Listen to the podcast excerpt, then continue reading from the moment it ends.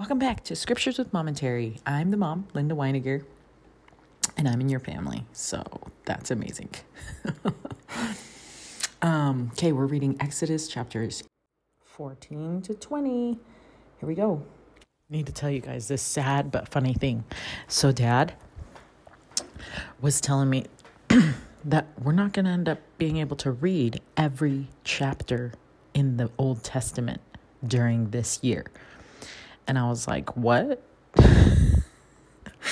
Why not?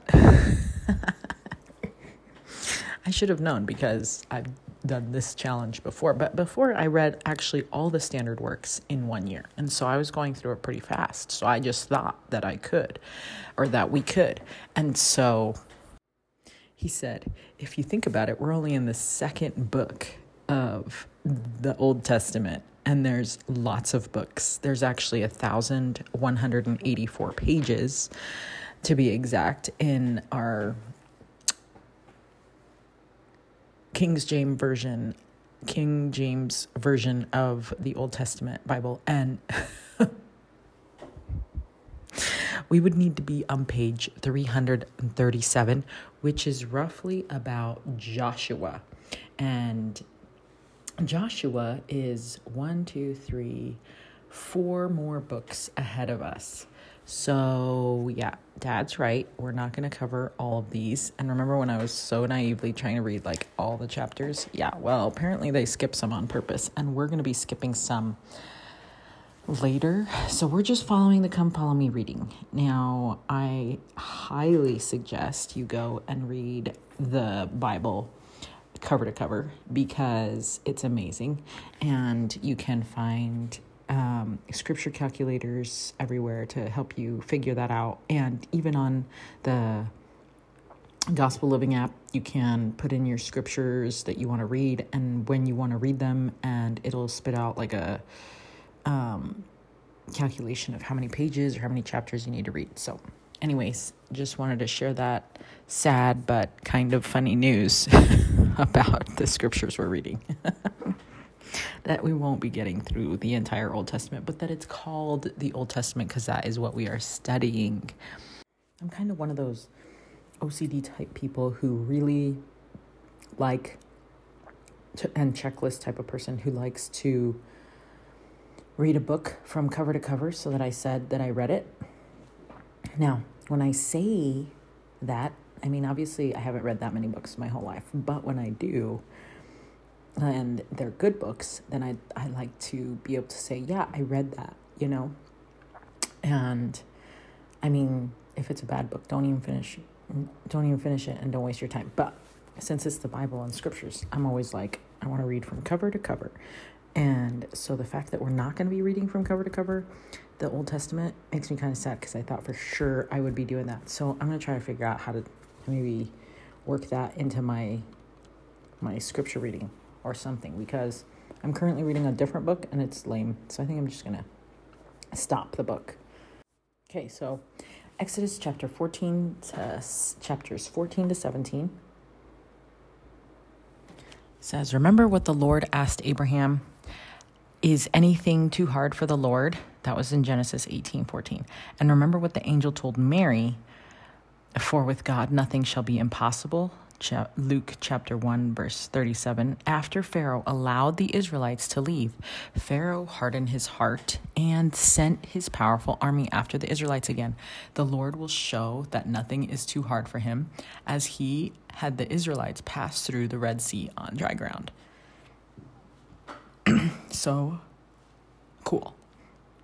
Okay, um, here we go. We have the scripture is, that we're focusing on, or not focusing on, what am I saying? This just like the little spotlight scripture that they wanted us to read is now behold this is a, the spirit of revelation behold this is the spirit by which moses brought the children of israel through the red sea on dry ground doctrine and covenants section 8 verse 3 and then further study is the talk title or talk by Elder Holland, where he gave it at BYU, where he taught three lessons we can learn from the children of Israel at the Red Sea.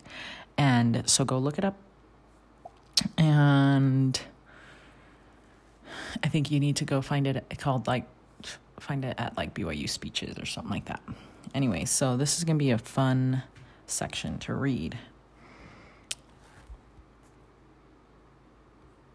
So, Exodus chapter 14 is Israel goes out of Egypt. Israel passes through the Red Sea on dry ground. The Lord overthrows the Egyptians in the midst of the sea. Here we go.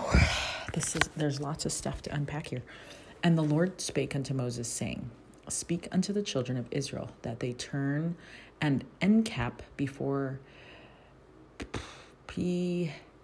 Harry P. Hahiroth between Migdal and the sea over against Baal Zephon before it shall ye before it shall ye encamp by the sea. For Pharaoh will say of the children of Israel, They are entangled in the land, the wilderness hath shut them in.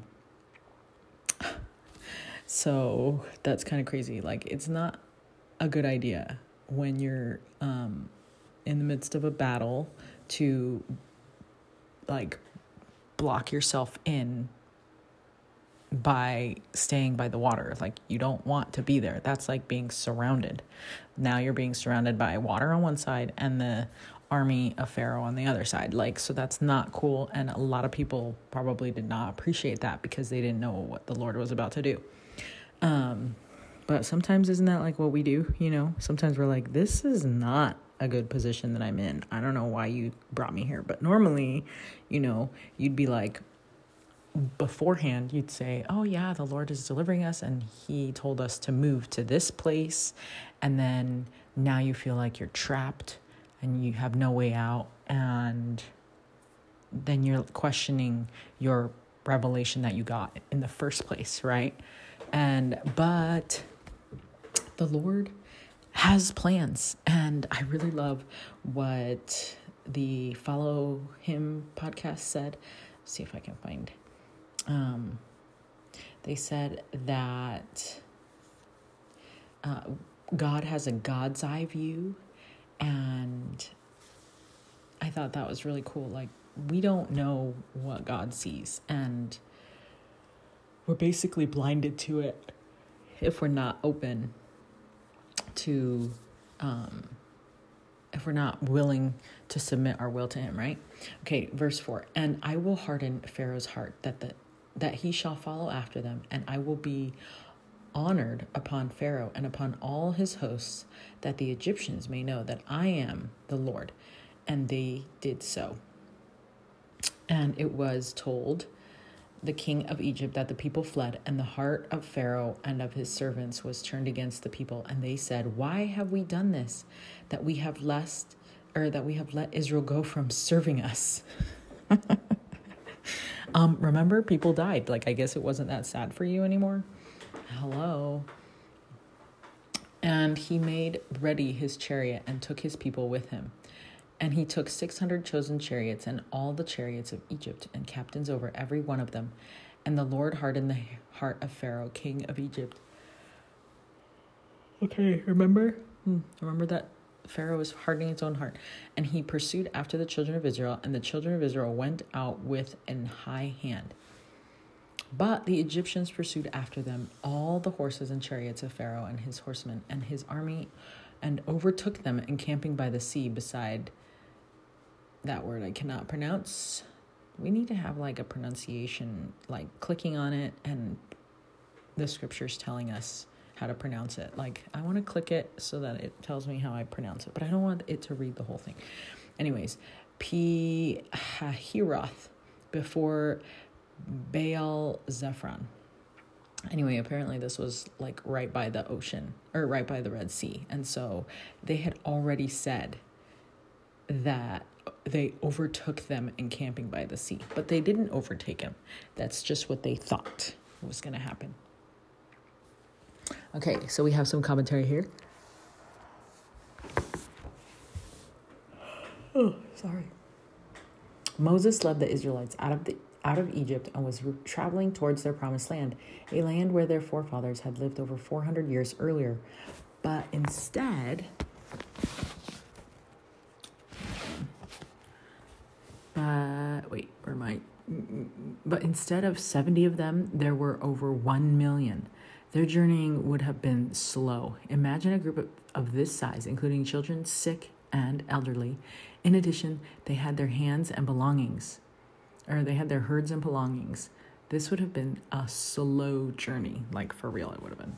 There were different routes they could take to get out of Egypt and into their promised land, and the Lord told them which route to take. See, this is where people would get kind of upset like, what?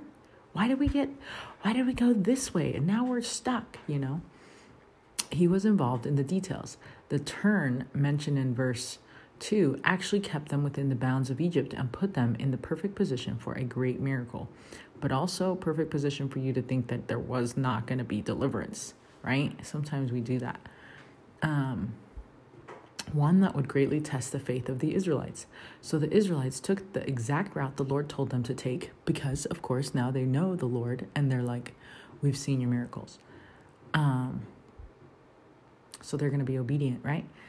And he always obeyed, or let's see. And that was because Moses was leading them and he always obeyed with exactness. Meanwhile, the Pharaoh had a change of heart again. Boy, this guy. He found out that his former slaves were going to be cornered in the wilderness. So Pharaoh gathered his powerful army and went after them and planned to overtake them while the Israelites were in the vulnerable position within with the Red Sea in front of them, for they would not be able to flee. This is an army's dream scenario usually. They would be able to gather them back up and force them back to Egypt. This is what the ancient Jewish historian Josephus said of Pharaoh's plan.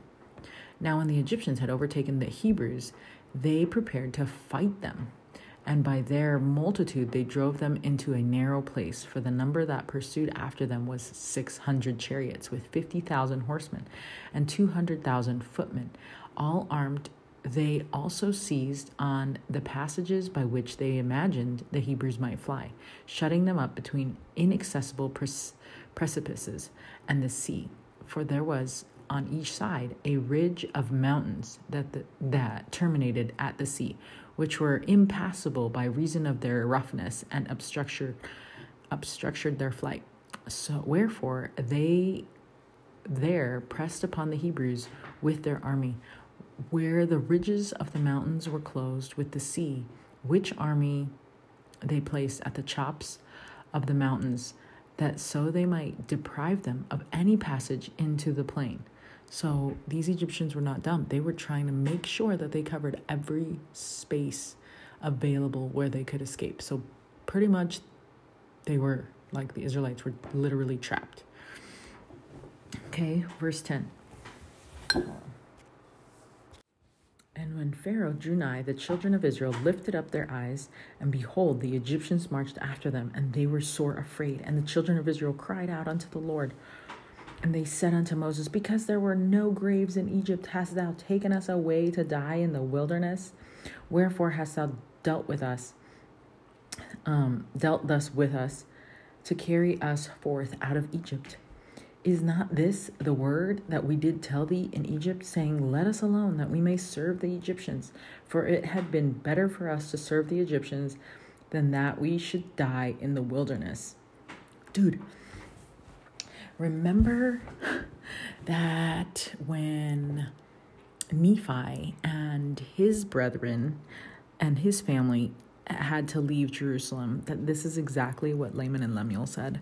And they were talking about um, how they wish that their women would have been better if they would have died. I remember this was a Hank Smith talk that he said. He kind of compared Nephi's attitude to the attitude of Laman and Lemuel, and it was hilarious. But this is so parallel, like this totally parallels um, the experience that they had. Although um, I don't think it was that. I don't think uh, Lehi's family was being persecuted by some armies at all. So maybe a little less scary. But still, Laman and Lemuel thought it was just as dramatic.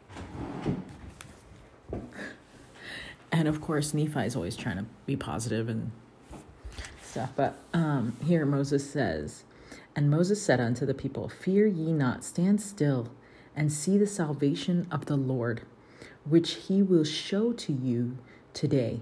For the Egyptians whom ye have seen today, ye shall see them again no more forever. Um, the Lord shall fight for you, and ye shall hold your peace. Oh, like that is awesome promises um, from the prophet, you know? And it's just really powerful. So the commentary here says there is no way that Pharaoh could have gathered an army as large as the number of, of the Israelites, but through smaller in number, or but though smaller in number, they were trained soldiers, and the Israelites were unarmed and untrained. So when the Israelites looked and saw them coming, fear ran through them, and they accused Moses of taking them to die in the wilderness. And then they accused Moses of not listening to them, that it would have been better for them to stay in Egypt. This is the first time this is mentioned in the scriptures. It suggests that there may have been varying opinions of leaving, or perhaps the fear triggered their need to blame someone else for the situation they were in. But the answer, of course, is no. It would not have been better. Though the journey may not have been easy, staying enslaved in Egypt would not be better. Trusting in the Lord and allowing Him to lead them to their future, He has promised them would always be better. This is a moment when their faith is being tested. Moses knew to trust in the Lord. He had witnessed this in the wilderness. He had learned of it in the glorious visions recorded in Moses 1, and he witnessed it with each plague. Right? Like so he like he knows the Lord is going to provide. So with confidence Moses Moses can promise, "Fear ye not, stand still and see the salvation of the Lord. The Lord shall fight for you."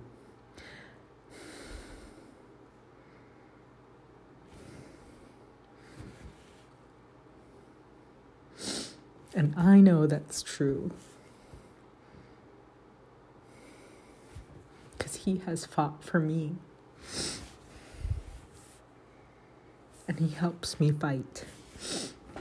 Okay, so of this moment, when the Israelites saw the Egyptians coming, President Kimball said, No hope on earth for their liberation. What could save them now? The gloating armed forces of Egypt knew that Israel was trapped. Israel knew it only too well. But Moses, their inspired leader with a supreme faith, knew that God would not have them have called them on this exodus only to have them destroyed. He knew God would provide the escape. He may not at this moment have known just how, but he trusted. Moses commanded his people, Fear ye not, stand still, and see the salvation of the Lord. Which he will show to you today. For the Egyptians whom you have seen today, ye shall see them again no more forever. The Lord shall fight for you. The mighty warriors pressed on. Hope must have long since died in the breasts of the timid Israelish, Israelitish souls who knew not faith. Deserts and wilderness and the sea, the uncrossable sea, no boats, no rafts, nor time to construct them hopelessness, fear, despair must have gripped their hearts. And then the miracle came. So it's like the Lord didn't bring us this far to only bring us this far, right? And also, like, um, there's something when the when we were going to um, the addiction stuff with Grandpa Charles that they kept talking about how people have to hit rock bottom before they want to make a change. And that's not necessarily true. That's just what they've seen, right? Um, you can make a change whenever you want through Jesus Christ. You can change from one day to the next, from one minute to the next. And it doesn't take you to hit rock bottom but that's that's kind of the lie that you know we that we uh, say um, or that people believes and that satan has um, tricked us into thinking because that way uh, we have to go even that way we feel like we have to fall further and we feel like we can't fall further right? But anyway so but this kind this kind of reminds me of that where like the israelites literally did hit the rock bottom or the last corner of the earth where now they are basically trapped all the way. Like there's no way out. But this is exactly where the Lord needed them to be to be able to perform that miracle.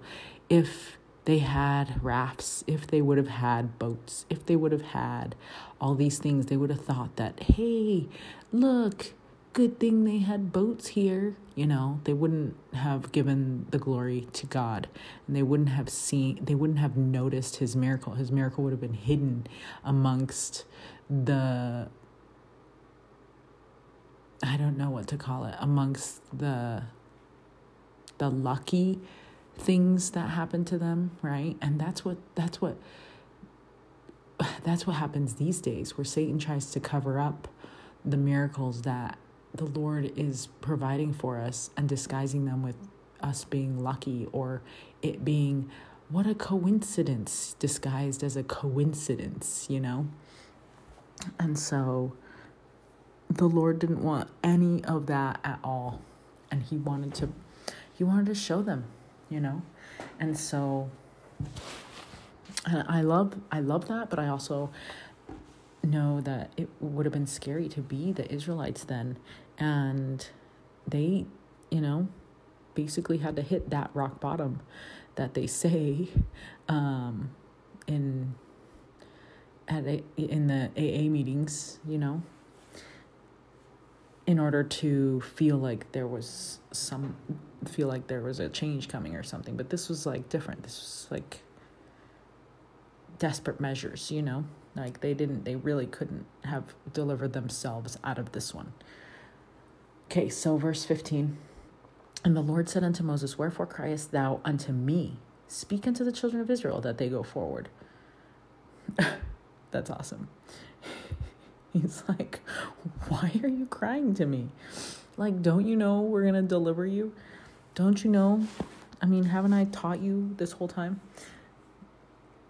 And what has the Lord taught him this whole time with every plague? What does he do? He stretches out his hand and things happen, you know? The Lord makes things happen through him. So, in verse 16 it says, But lift thou up thy rod, and stretch out thine hand over the sea, and divide it. And the children of Israel shall go on dry ground through the midst of the sea. And behold, I will harden the hearts of the Egyptians, no, obviously, and they shall follow them, and I will get me honor upon Pharaoh and upon all his hosts, upon his chariots and upon his horsemen. And the Egyptians Oh, excuse me. And the Egyptians shall know that I am the Lord, when I have gotten me honor upon Pharaoh, upon his chariots, and upon his horsemen. And the angel of the Lord, or the angel of God, which went before the camp of Israel, removed and went behind them, and the pillar of the cloud went from before their face and stood behind them. And it came be- and it came between the camp of the Egyptians and the camp of Israel, and it was a cloud and darkness to them but it gave light by night to these, so that the one came not near the other all the night. Okay, so then here, got some commentary. Even though the Israelites looked and saw a vast, uncrossable sea, the Lord did not. Did not. He had a solution that was beyond their comprehensions, beyond, beyond their comprehension. To Moses, he said, Lift up thy rod and stretch out thine hand over the sea and divide it. So this can't be new, you know? This was like the same thing he'd been telling them before with all the plagues. We can see in these verses that the Lord has a way of walking with and protecting Israel, even if they could not see it. Nothing is too hard for the Lord. It's true. Nothing is too hard for the Lord. When we can't see it, at least we know that God can see it. He has a God's eye view. And I really like um, President Uchtdorf said once in a general conference, he said, The Lord knows something we don't know.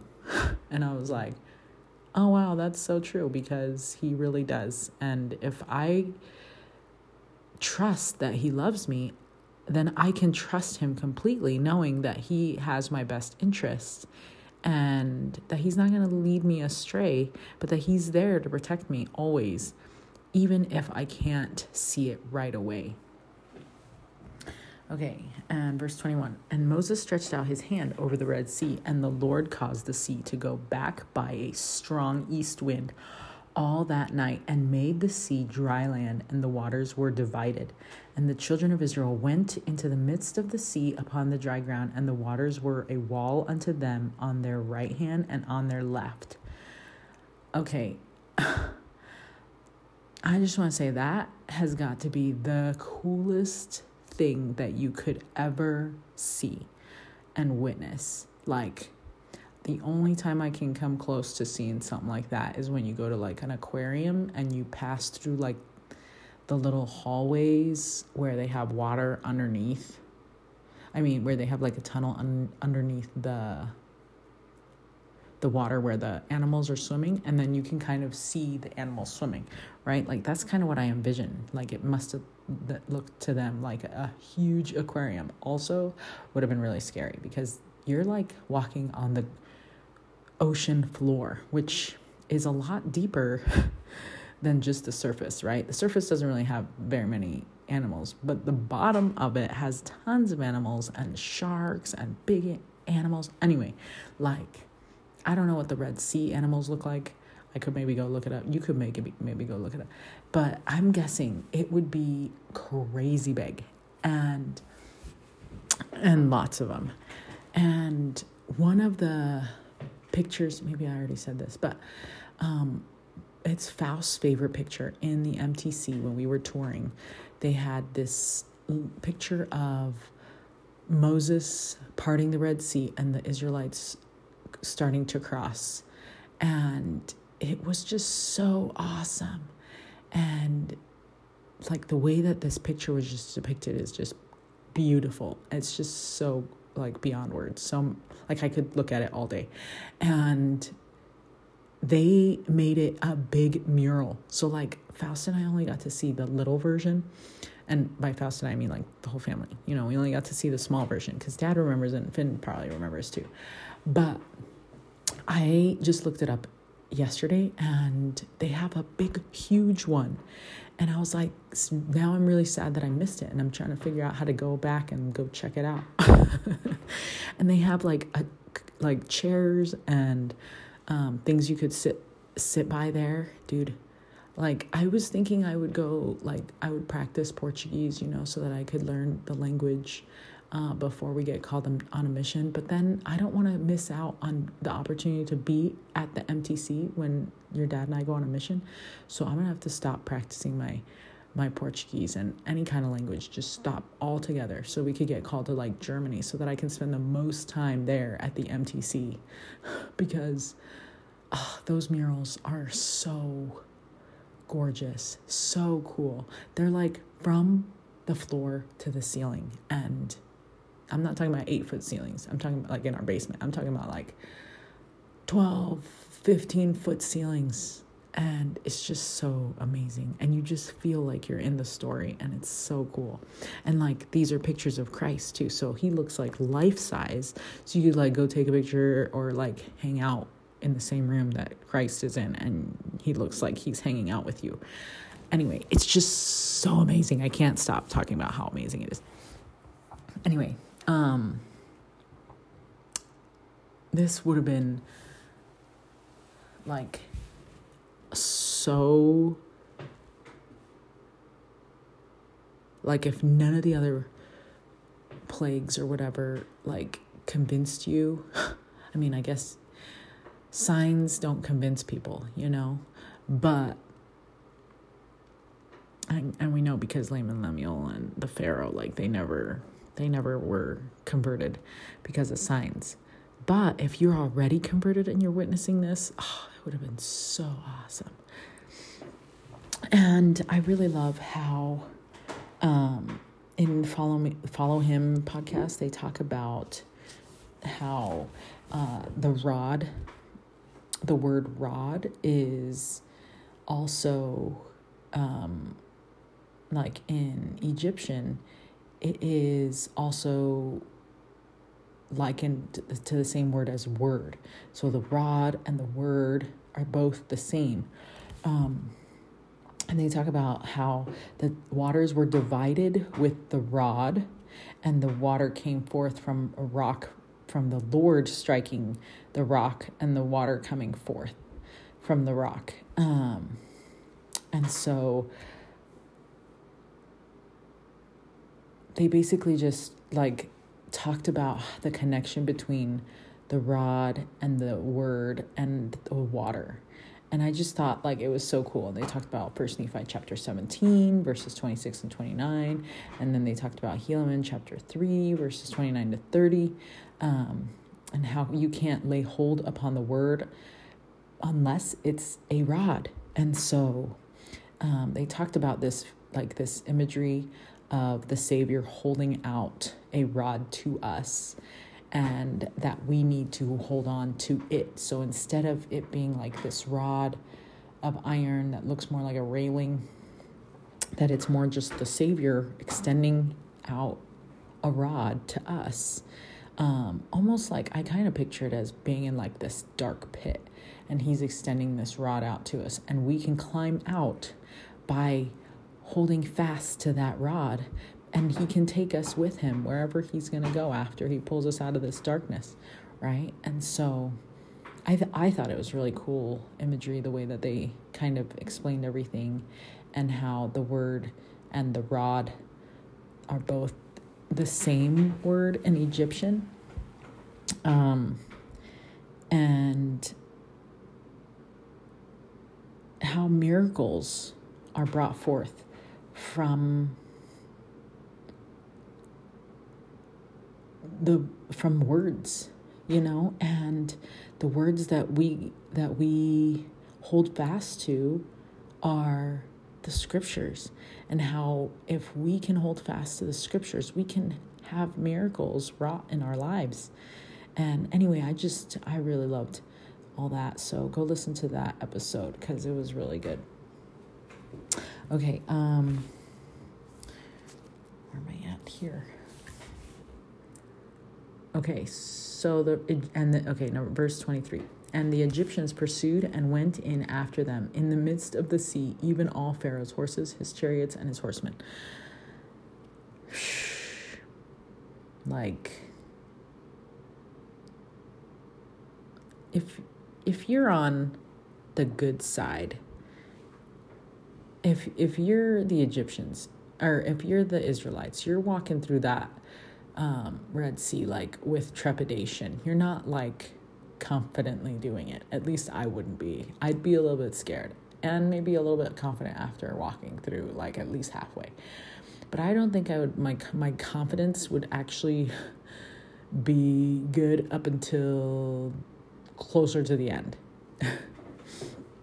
right?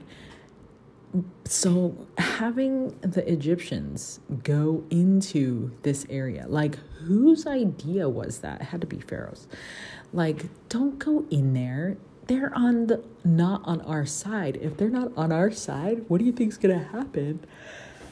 Oh, what do you think's gonna happen to us if we go in after them? Like it like to me it's common sense. Just you know, if something is happening for the other team, it's not going to be happening for my team, right? The blessings that the other team's getting is not going to be the same I'm going to get, okay? So, anyway, like that was just dumb on their part. Like they should have known better. And verse 24. And it came to pass that in the morning watch, the Lord looked onto unto the host of the Egyptians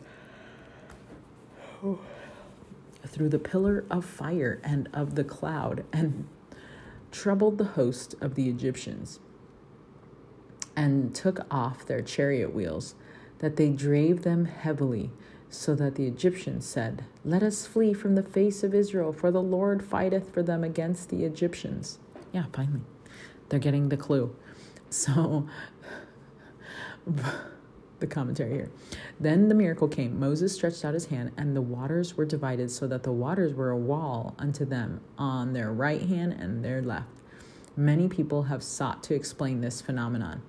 Perhaps they say it was a shallow area, but then we remember that the scriptures say that the waters were a wall unto them. Hmm. Also, of course, everyone's always trying to ex- explain away for our the Lord's miracles. See what I'm saying? Uh, but then, oh, uh, this was a miracle beyond man's powers, but not beyond God's. That great Egyptian army that was closing in on them could use their swords, but they could not part water. And then we must acknowledge that God even made the dry ground for the Israelites for a wet and muddy ground would have been impossible for that many people to pass through. Imagine what those Israelites must have experienced as they passed through those walls of water. I can't even, like, it would have been so cool. As the Egyptians were closing in on them, how many of them may have thought the solution was to return as slaves? how many of them prepared to fight? How many of them were looking for ways to scale the mountains beside them? How many of them thought to build a quick raft? Oh, like I'm sure that we would have thought, like, I, I think I have supplies in my backpack. God's ways were not their ways, and God's thoughts were not their thoughts. See Isaiah 5, 55, verse 8. The Lord saw a sea that could part, while they saw an impassable mass of water. It is through stories like these that we get that we can begin to understand what it means that the Lord is the deliverer. Isn't that so true? Isn't that so true? And I think that the plagues are so powerful, but people wish away those kinds of things. And even Pharaoh didn't pay attention to them because he thought that his magicians could do pretty much the same thing. So the Lord was like, "Fine, I'll get something that I that can just be my own, so that you'll know for sure." Um, some more commentary. This from President Howard W. Hunter. Sorry. This great Jehovah, in whom we say we trust and whose name we have taken upon us, is he who said, Let there be a firmament in the midst of the waters, and let it divide the waters from the waters. And he is also the one who said, Let the waters under the heaven be gathered together unto one place, and let the dry land appear. Furthermore, it was he who parted the Red Sea, allowing the Israelites to pass through on dry ground. Certainly, oh yeah, because the ground would have been muddy for sure because it was wet, but it was dry ground. Certainly, it should be no surprise that he could command a few elements acting up acting upon the Sea of Galilee, and our faith should remind us that he can calm the troubled waters of our lives. Oh, I love that. President Howard W. Hunter, October 1984. Elder Orson Pratt lived during the time that the Saints were chased out of the out of Jackson County. It was heartbreaking for them, and they were constantly wondering how the land would be redeemed. Elder Pratt likened this miracle at the Red Sea to the redemption of Zion, another promised land when he said, In the deliverance of Israel, the ancient times, the waters were divided and plagues sent forth upon the Egyptian nation. It would not surprise me at all if there should be a similar power manifested in the redemption of Zion. Journal of Discourses, 17, 289. Okay, so then the last commentary that I want to say is one of my favorite songs, maybe you know, is Master the Tempest is Raging. And your dad loves water. And for me, I'm not a good swimmer. So the water to me represents um, a place that I can drown. And so I remember specifically when like after D Day, um, I, I kept feeling like I was drowning for so long. And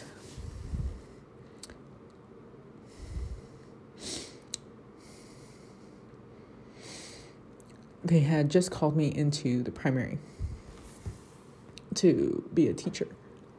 And the kids were learning Master the Tempest is Raging the first time I sat in there listening to the kids singing that song, I couldn't stop crying.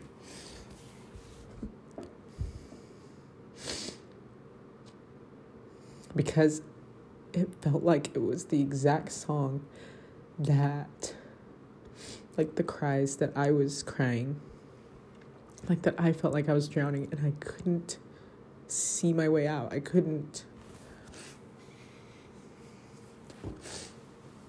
I, I was I was just going under and I didn't didn't have any way of getting out. And I felt like I was being backed into the corner or I mean I, I did feel like I was drowning. And I was loving the stories of Jesus at the time where he could calm the waters, where he calmed the waters for his disciples when he was sleeping in the boat, you know. And then I was loving how he can calm the waters in our lives and and then the time where he um, reached into the water to save his disciple because he was so excited to go out of the boat and follow him but then he lost his focus and started drowning and and so so I really love that song. So go look up the lyrics because this is beautiful. And so to me, going through the Red Sea seems really scary, but also really awesome. And when I was listening to that podcast, they said something that that I, I really liked. They said that he made the sea our path. And I never really thought of the ocean as being a path or the sea as being a path um, because it's more like just drowning. but that was the way that they were delivered. They had to go through the sea to be delivered and to their promised land. And that the Lord was the one who managed the waters for them. And I feel like that's true for me, where the Lord kept me from drowning and parted the sea for me so that I could pass on dry ground. And so that I would be saved from from my afflictions, from my torment, from the attacks of the adversary.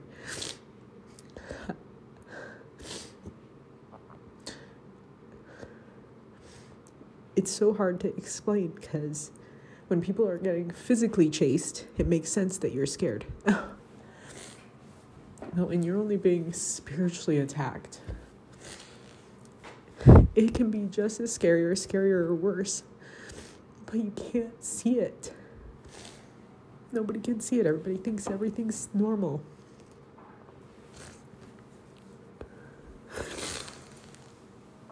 Anyways, and so that is why I need to do my warrior training because and teach the crush framework because it's those battles that you fight in the silent chambers of your heart that the Lord can deliver you from.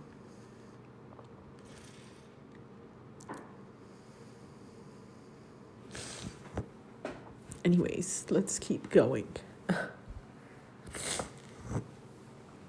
okay, verse 26. And the Lord said unto Moses, Stretch out thine hand over the sea, that the waters may come again upon the Egyptians, upon their chariots, and upon their horsemen. I don't know why they didn't see that coming, dude. And Moses stretched forth his hand over the sea, and the sea returned to his strength when the morning appeared, and the Egyptians fled against it. And the Lord overthrew the Egyptians in the midst of the sea, and the waters returned and covered the chariots, and the horsemen, and all the hosts of Pharaoh that came into the sea after them there remained not so much as one of them. But the children of Israel walked upon dry land in the midst of the sea, and the waters were a wall unto them in their on their right hand and on their left. Thus the Lord saved Israel that day out of the hand of the Egyptians, and Israel saw the Egyptians dead upon the seashore. And Israel saw that great work which the Lord did upon the Egyptians, and the people feared the Lord and delivered or and believed the Lord and his servants and his servant Moses. Oh wow. So, what's really sad is that so many of the Lord's children had to die, um, and and it is hard to to see that, right? Because because it it's people, you know, it's the the children's or the the Lord's children, and He loves all of us. And you might think, oh well, He doesn't love the Egyptians. Well, of course He does. In fact, like for the Lord life and death here upon the earth and moving when or when someone dies it's not it's probably not as dramatic as it is for us remember it's probably just like us living here and then us living somewhere else for him you know and so he's just moving us from one room to the next is what i think hank smith said and so for him it's not as dramatic and but it just seems really dramatic for us because we don't get to see those people again in this life. And so, um, so he's not like necessarily being mean, but again, like the Egyptians didn't believe. Even to that minute, they didn't believe. I don't know how they couldn't believe. They witnessed so many miracles that the Lord did for them, for the Israelites, and yet they still didn't believe and they wanted to pursue after them when there was ocean all around you like that's not smart you know how sometimes you make dumb choices like you want to touch the hot the you want to put your hand in the oven thinking it's not going to burn but you're like I just need to flip over that chicken nugget you know but you know that going into the oven is a bad idea with your hand without it being covered by a uh, oven mitt. And yet you put your hand in there anyway. And what do you think is going to happen? Well, you're going to get burned. Hello. The chances of you getting burned is higher than the chances of you not getting burned. But what are you doing? You're trusting in your own wisdom. And so you're like, I won't get burned. And then, of course, you go to flip it, and then, like, you touch it, and it's hot, and you just jerk your hand, and then you, your hand touches the other side of the oven, and then you're like, ah, I burned myself.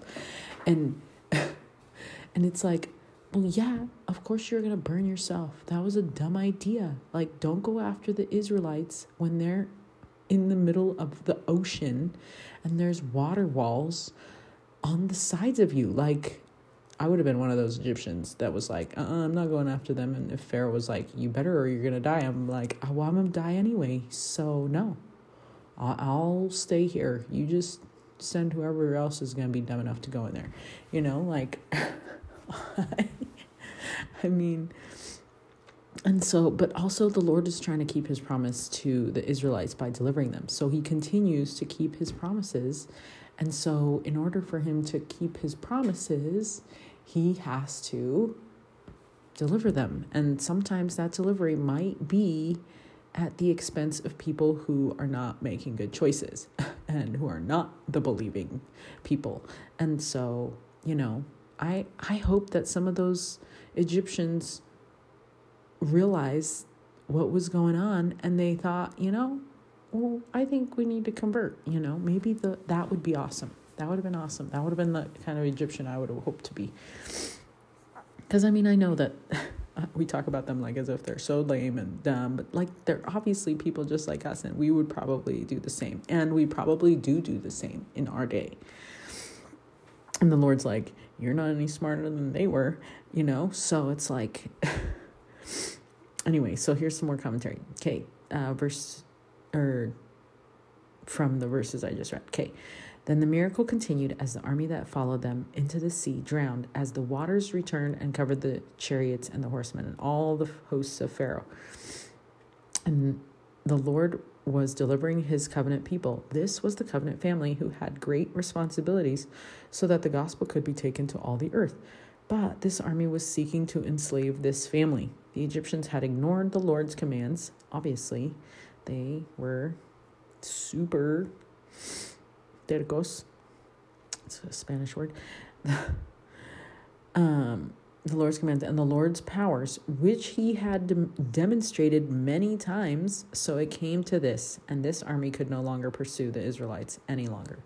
Josephus explained it in this way as soon there, therefore as ever the whole Egyptian army was within it, the sea flowed to its own pace and came down with a tolerant or, or with a torrent raised by storms of wind, and encompassed the Egyptians. Showers of rain also came down from the sky, and dreadful thunders and lightning with flashes of fire. Thunderbolts also were departed upon them, nor was there anything which used to be sent by God upon men as indications of his wrath, which did not happen at this time, for a dark and dismal night oppressed them. And thus did all these men perish, so that there was not one man left to be a messenger of this calamity to the rest of the Egyptians. Um, that's crazy. Also, kind of sad that nobody survived that, right? Um, Okay, we're on Exodus chapter 15, and I gotta get Flora. Wow, okay, I thought I could get her, but I, I thought I could hear her crying or saying something. Nope, she's still sleeping. It is 10:40 in the morning. She's still adjusting to our uh, vacation Orlando time. I don't know, but I already have her eggs ready to go. Because I was like, we gotta get them ready. Okay, chapter 15 the children of Israel sing the song of Moses. They extol the Lord as a man of war and rejoice in their deliverance from Egypt. The waters of Marah are healed.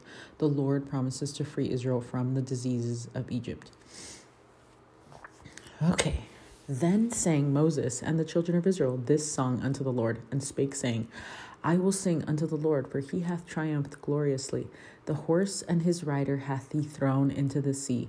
The Lord is my strength and song, and he is become my salvation. He is my God, and I will prepare him an abomination, or er, I will prepare him an habitation, my father's God, and I will exalt exalt him.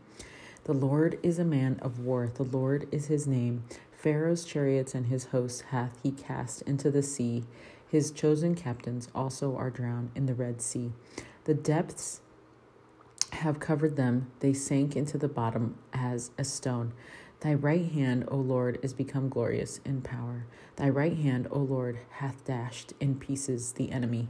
And in the greatness of thine excellency, thou hast overthrown them that rose up against thee. Thou sentest forth thy wrath, which consumed them as stubble. And with the blast of thy nostrils, the waters were gathered together. The floods stood upright as a heap, and the depths were congealed in the heart of the sea. Um, that's so cool. Uh, that's the song of deliverance, and kind of also reminds me of the of that song that I just told you about, Master Tempest is Raging. But then also there's another song, um, The Lord is my, The Lord is my line, and then like kind of goes on I don't know all the exact words, but this that's the song that that it reminds me of. It's a really like awesome. I, I guess I should look it up so that I can show it to you. Let's see. Okay, I found it. It is hymn number 89, and it is The Lord is my light. The Lord is my light, then why should I fear? By day and by night, his presence is near. He is my salvation from sorrow and sin. This blessed assurance this Spirit doth bring.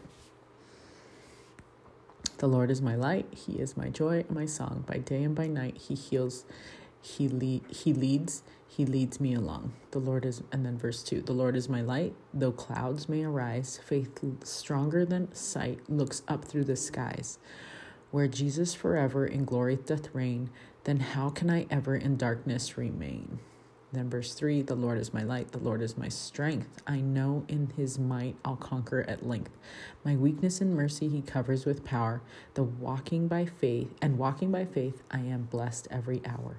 And then, verse 4 The Lord is my light, all my all and in all. There is in his sight no darkness at all. He is my Redeemer, my Savior and King. With saints and with angels, his praises I'll sing.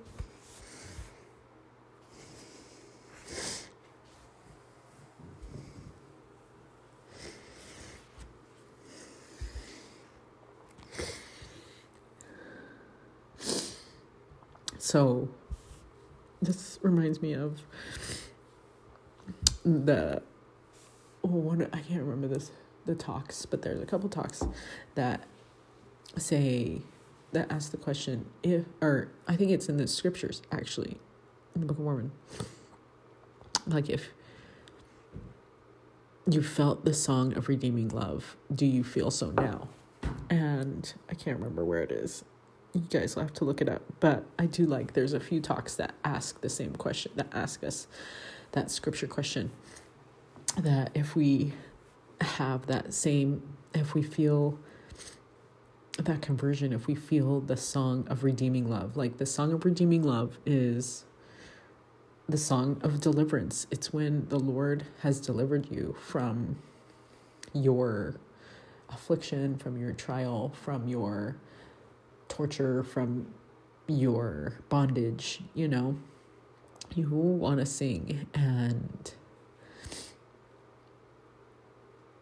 and and so if you feel that it's then do you feel so now? You know? And like you always want to feel that. You always want to be in that space of remembering um, that deliverance. And i i know nephi uh, was always really good at remembering the deliverance of his of the Israelites as if it were like his immediate family, even though it had happened long, long, long time ago. And that was the difference, you know, between Laman and Lemuel, who just thought it was a story but didn't really liken it to him to themselves. Um, okay, verse nine. Says the enemy said i will pursue i will overtake i will divide the spoil. My lust shall be satisfied upon them. I will draw my sword. My hand shall destroy them oh you know what? This is probably still the song of deliverance. I think still verse 19 thou didst blow with thy wind. The the sea covered them. They sank as lead in the mighty waters.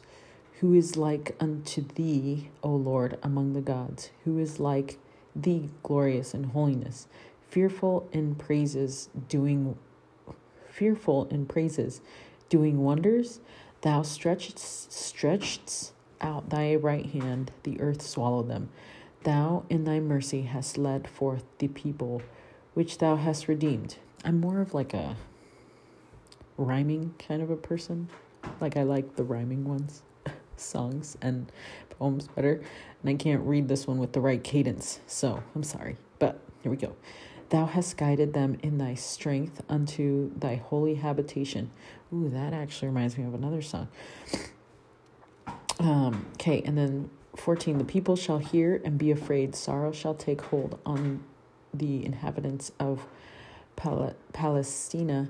Then the dukes of Edom shall be amazed, and mighty men of Moab, trembling, shall take hold that upon them. All the inhabitants of Canaan shall melt away. Fear and dread shall fall upon them by the greatness of thine army, by the greatness of thine arm.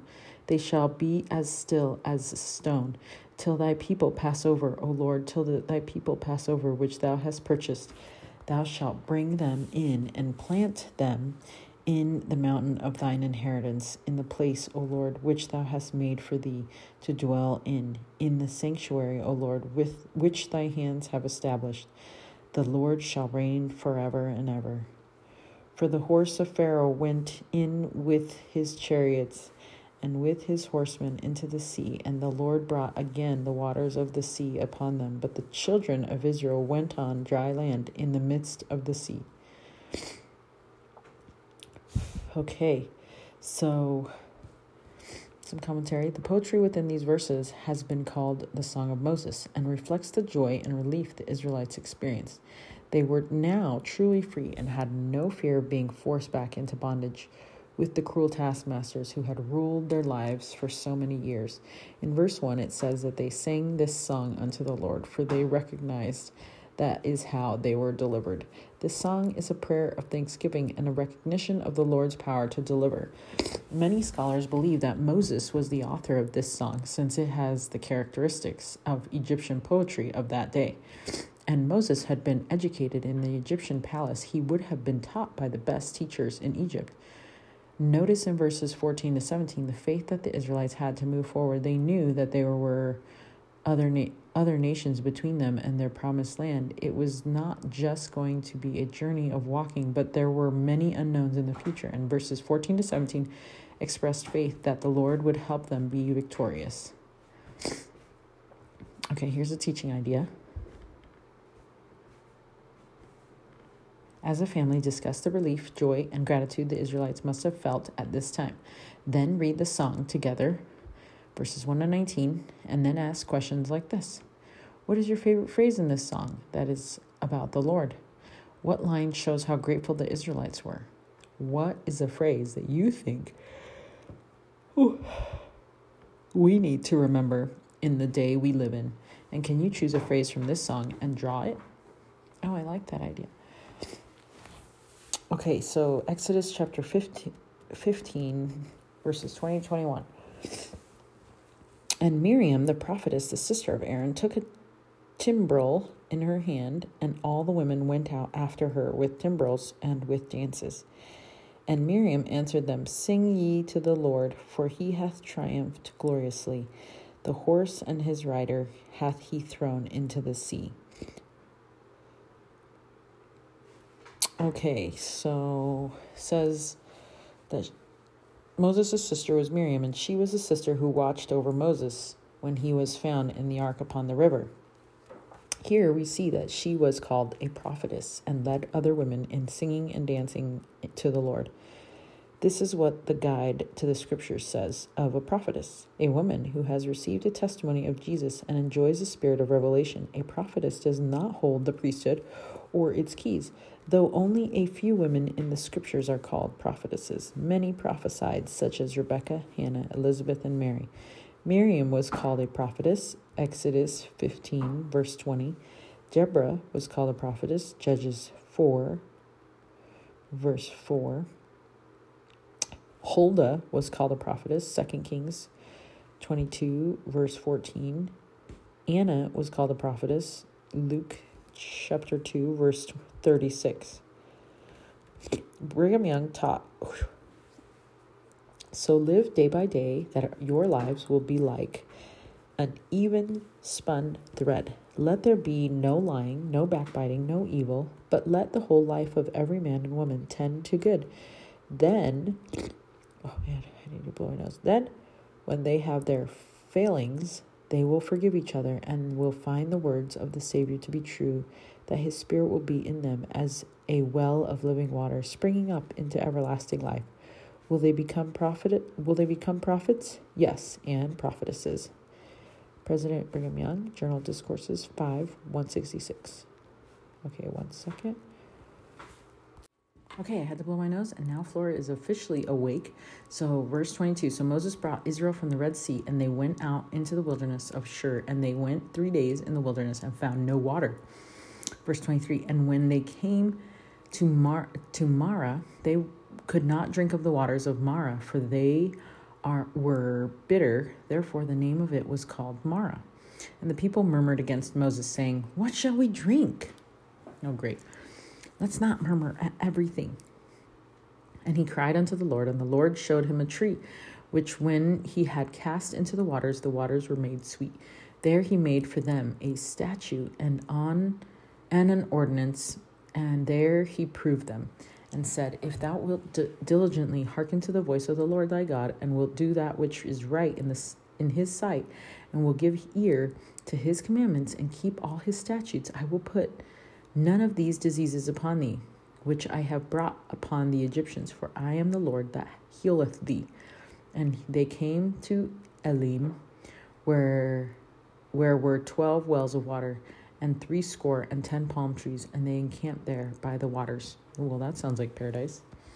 Okay, so the last quote for right now.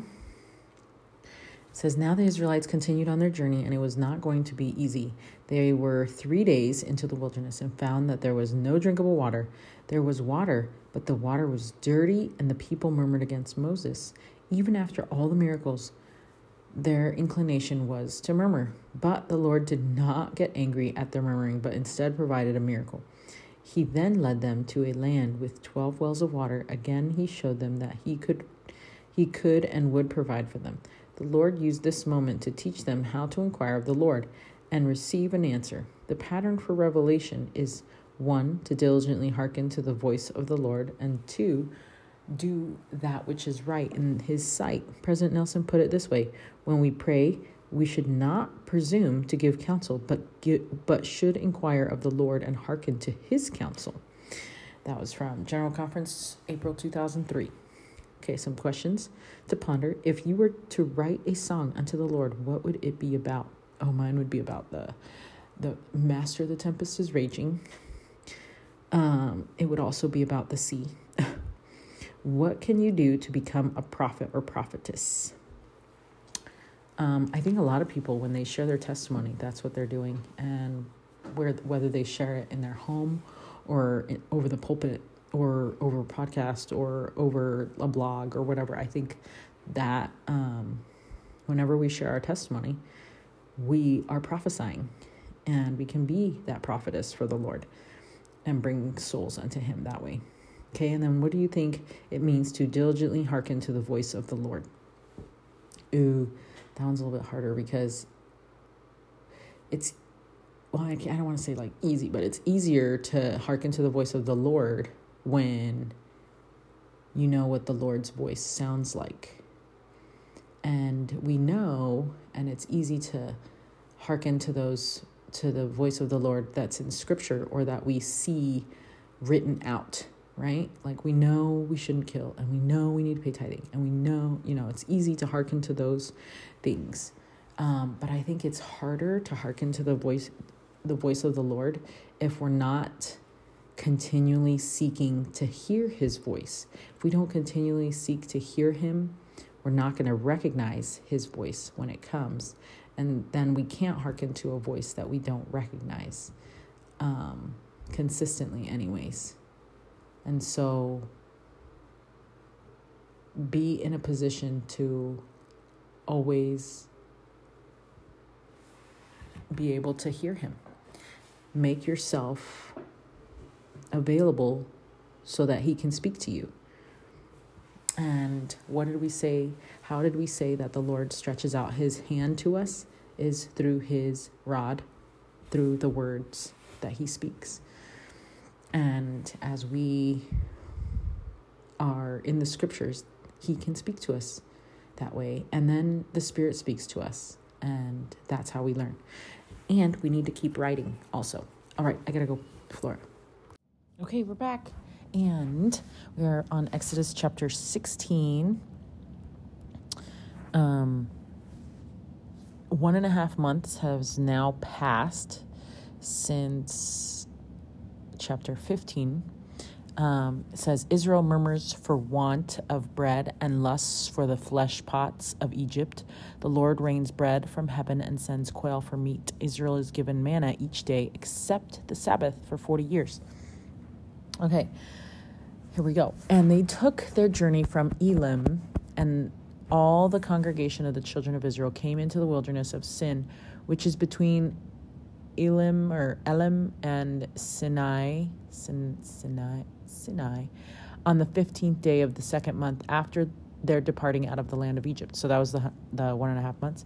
And the whole congregation of the children of Israel murmured against Moses and Aaron in the wilderness. And the children of Israel said unto them, Would God would to God we had died by the hand of the Lord in the land of Egypt, when we sat by the flesh pots, and when we did eat bread to the full for ye have brought us forth into the wilderness to kill this whole assembly with hunger. Yeah, I'm sure that's totally what Moses was hoping for. yeah, that's all I wanted to do. I wanted to bring you guys out here. You know, I didn't just want to create all these miracles. I just wanted to go through like super hard trials for myself so that and muster up all the courage I could get to talk to Pharaoh and deliver you guys out from Egypt so that we could die here. Like, really, guys? oh man, I love that. Um, so the Israelites had been in the wilderness for one and a half months and they were hungry. excuse me. They were free, but they were also living in ways they had never lived before, right? Because they didn't camp the way that um, they used to camp, right? Because back before um, when it was like Joseph's time, um, his dad would camp, you know, uh, Jacob or Israel would camp, and they knew how to do that. But these peeps were used to like the Egyptian um, ways, and even though they were their slaves, they still lived in like a way that was nice and not as uh, I don't want to say the word savage, but like but like in the wilderness, like you have to kill your own things, you have to do the, you know, but like in Egypt it was a little bit more um established place and a more uh developed country and so they didn't have to do all the things that they had to do now. Um and so, as the Israelites were hungry in the wilderness, they remembered the good things of Egypt, like the bread and the flesh pots. Flesh pots were actually vessels used for cooking meat. And they were not remembering, of course, the bondage that came with the flesh pots, but just remembering the food. So their hunger caused them to remember and long for that kind of food. Oh, excuse me. And probably for like their awesome you know, developed country because when you're living in tents, that's not very developed. Um, but there were flesh pots in their future. Uh, they could have they could have them again in their promised land, but they needed to keep moving forward and walking in faith. Going back to Egypt would never be better, right? Because then they were going to be slaves again, but they just didn't remember that. So President George Q. Cannon ref- referenced these flesh pots in verse 3 when he taught this in his journal discourses. Okay, he says, We have been told with the greatest, greatest plainness the mind and will of God concerning us and the objects that He has had in view in gathering us out and placing us in the position which we occupy. But like the Israelites of old, the flesh pots of Egypt have been sweet to us. The leeks and the onions of Babylon we have hankered after we have lusted lusted after these things. We have lusted after that which god has commanded us to forsake. And we have become emancipated from the love of babylon. It has been in our hearts. It has influenced us in our actions. It has governed us in our policy. And it has been great and it has been the great labor of the leaders of this church to endeavor to uproot this accursed lust that has been in the hearts of those who are called Latter day Saints, for that which they have been commanded to forsake. God has commanded us to forsake Babylon. He has called us out from Babylon, but the, though we have come out from Babylon, we have brought to great to a great extent Babylon with us the love of Babylon, the love that which God abhors and which he commands us to forsake, we have brought it with us, and to a great extent we cherish it. And this is the great obstacle in the way of building up Zion. Wow. End quote. Amazing. Okay, it didn't say wow, I said wow. okay, verse 4. But it's so true, right? Like we just we have our own lusts and we lust after certain things. And after the Lord brings us out of certain things, certain trials, certain tribulations, excuse me, then somehow we long after those things. Um, just an example of that, we moved from our old house into a bigger house and from small space into a lot more space. We were living in our Pleasant Grove house, and the top half we were living in. So the basement was actually we were renting it out to whoever wanted to rent out our house or our basement and which was very popular actually and everybody wanted to rent it anyway so we were able to rent out the basement while we were living in the first and second floor of the home and but we didn't have certain freedoms that we now enjoy like our kids can run around and do whatever they want and we don't have to yell at them to be quiet. We used to have to do that all the time.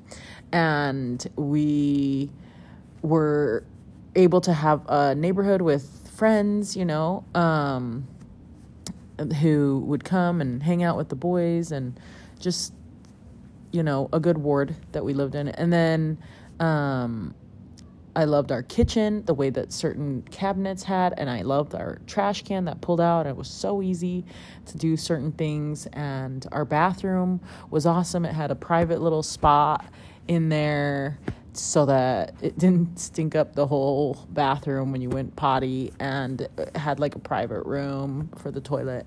Anyway, like, and then there's this house, which is bigger, has a huge yard. Oh, and we had an HOA in our other home, and so we didn't need to do a bunch of yard work. Anyway, so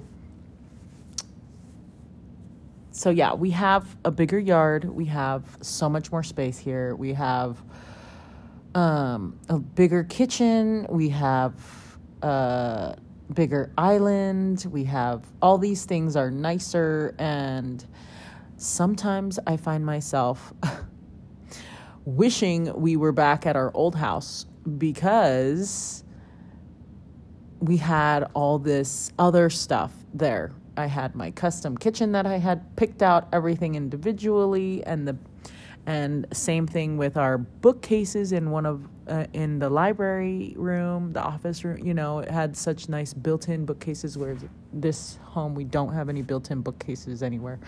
And you know we had a nice sized pantry in our kitchen and this one has somehow this pantry that is just shelves and you can't there's not like a place to walk in. Anyway so we you know the Lord delivered us from that place because it was a very uh, there had we had experienced a lot of pain there and a lot of um, healing needed to be done and this home has provided that healing for like has continued to provide healing for us and f- whereas the other home felt like bondage um, this home doesn't feel that way. It feels a lot uh,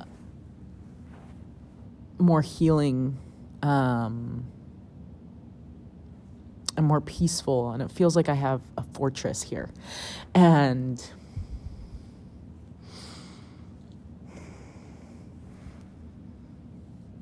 so, although I miss not having any yard work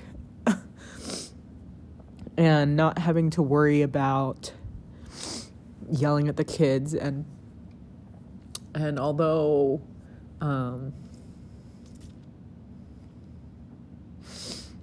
we have more to clean here and you know we have to do more things. Although i miss those some of those luxuries that we enjoyed over there which we were more in bondage there than we are here obviously. I feel a lot like i said i feel like we're free here and we're in a fortress and and and although i do feel those things here sometimes i do think about the old house and how i wish i had my old cabinets back you know and those kind of things. Um but those are the things that are not important to my uh, salvation and that are not important to my spirit spiritual well-being. And i'm so grateful that we get to live here and it's nice to be reminded of it sometimes you know especially through the scriptures and i'm so grateful that we were able to move here. It was such a fast move, and uh, Dad didn't even think we could move here because it was out of our price range and it was going to be a second home. And, anyways, it was the best thing that ever could happen to our family because this is where we experienced COVID. And had we experienced COVID in our old home, we would have gone literally nuts and crazy. And anyway, um, the Lord knows what we need if we act and and had had we had plenty had we had more time to actually think of stuff we literally saw the house and made an offer the same day. Had we had more time to think about it i would have not said yes. And had i not prayed and had we not prayed about it we would not have made the offer. But it felt so good to to do this. And yes this house is not the perfect house for um, for certain things that we wanted to do, but those aren't the, the important things that the Lord needed uh, to happen in our lives and that we needed to have happen in our lives and that the Lord helped us to accomplish here. So I am so grateful that we heeded that prompting and that we did not get um, get too distracted by the the worldly things and that we decided to make a move and and come here and make that offer and come here. Okay, um verse 4. Uh, then said the Lord unto Moses, Behold, I will rain bread from heaven for you, and the people shall go out and gather a certain rate every day, that I may prove them where whether they will walk in my law or no. And it shall come to pass that on the sixth day they shall prepare that which they bring in, and it shall be twice as much as they gather daily. And Moses and Aaron said unto all the children of Israel at, at even, Then ye shall know that the Lord hath brought you out from the land of Egypt. Well, all, also, I think it's so merciful how the Lord, instead of being like, Stop complaining, you know, um, but instead was like, Oh, you know what? Yeah, I will rain bread from heaven for you. Like, he was compassionate and he understood and and helped them out you know he didn't yell at them and he didn't but he was like this is going to be this will help you remember you know that i brought you out from egypt um and so in the morning verse 7 and in the morning then ye shall see the glory of the lord for that he heareth your murmurings against the Lord, and what we and what are we that ye murmur against us? And Moses said, This shall be when the Lord shall give you in the evening flesh to eat, and in the morning bread to the full. For that the Lord heareth your murmurings which ye murmur against him. And what are we? Your murmurings are not against us, but against the Lord. And that's to be hard too, because, you know, Moses is the mouthpiece. Moses and Aaron are the mouthpieces for the Lord. And so people take things out on them. It's kind of like when I take things, like when technology does not work for me, I usually blame dad. well, first I blame Satan because he's the worst. And then and then I say then I ask dad, why is it not working right, you know? And but he always helps me. But it's because he always helps me that that I complain to him. So how is that possible that the person that helps us the most we complain about or complain to, right? That's the Lord. The Lord. He we complain to the Lord because he's the one who blesses us, so we think he's the one who's cursing us. how is that even how does that even work? No, he doesn't bless and curse us. He only blesses us. And we sometimes curse ourselves, or, you know, obviously other people can curse us because they have free agency. And um, then there's Satan, too, who's always foiling our, our plans. Um, okay. Uh, let's see. Verse 9. And Moses spake unto Aaron, say, Say unto all the congregation, of the children of Israel, Come near before the Lord, for he hath heard your murmurings. And it came to pass, as Aaron spake unto the whole congregation of the children of Israel, that they looked toward the wilderness, and behold, the glory of the Lord appeared in the cloud. And the, and the Lord spake unto Moses, saying, I have heard the murmurings of the children of Israel. Speak unto them, saying, At even ye shall eat flesh, and in the morning ye shall be filled with bread, and ye shall know that I am the Lord your God. And it came to pass that at even the quails came up and covered the camp, and in the morning the dew lay round about the host. And when the dew that lay was gone up, behold, upon the face of the wilderness there lay a small round thing, as small as the hoar frost on the ground. And when the children of Israel saw it, they said one to another, It is manna, for they wist not what it was. And Moses said unto them, This is the bread which the Lord hath given you to eat. This is the thing which the Lord hath commanded. Gather it, gather of it every man according to his eating, an omer for every man according to the number of your persons. Take ye every man for them which are in his tents.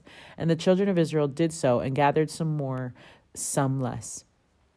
Okay, the Lord had a solution for their hunger. And again, it would not have been something they would have imagined. They may have imagined something like herds of animals coming through them or finding trees full of fruit. But instead, the Lord said, I will rain bread from heaven for you, something totally unexpected and heaven sent.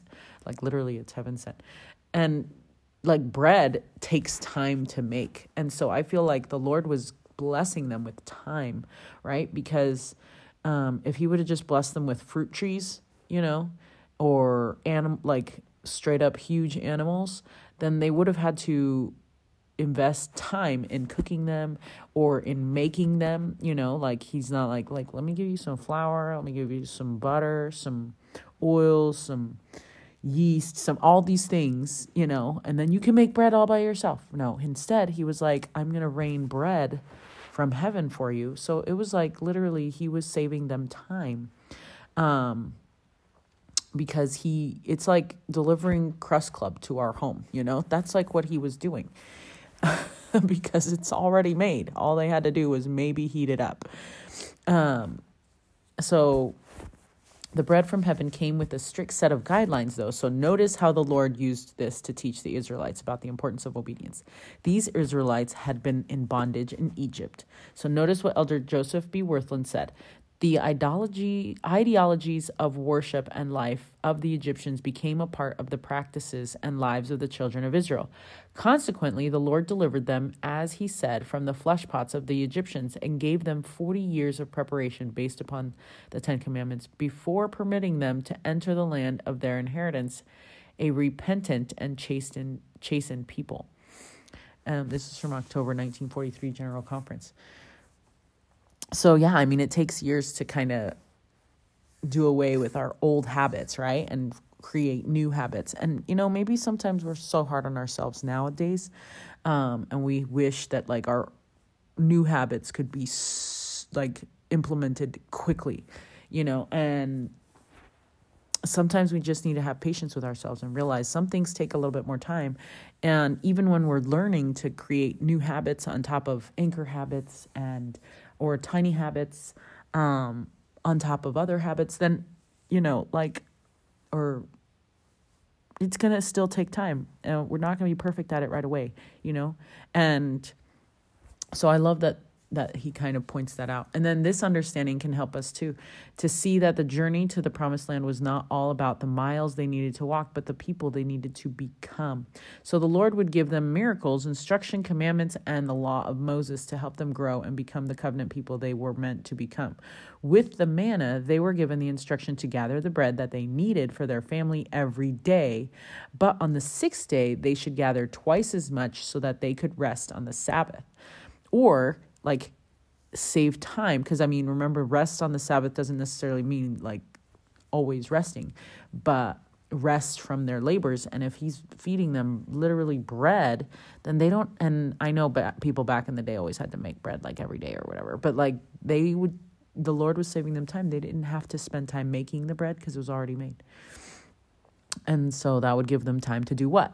To worship, right? So Moses told the Israelites of the miraculous bread that was going to come to them and then thought and then taught them this important principle. Your murmurings are not against us, but against the Lord. It is the Lord that hath brought them here, there. And when the murmur when they murmured against Moses and Aaron, the Lord heard these those murmurings. And I think, you know, I think a little bit and this is just mom, you know, thinking um I think the Lord was helping them also because uh, Moses was willing to to to be his mouthpiece with Aaron, you know, like and and sometimes I feel like when you're called to serve um for example like in primary you know as a primary president or as a relief society president or as a young women's president when you're called to be a leader of a group of people and you're trying to help them and bless them. When they murmur against you the lord kind of shows compassion towards you by blessing them right? And and i love that because you're trying so hard for them and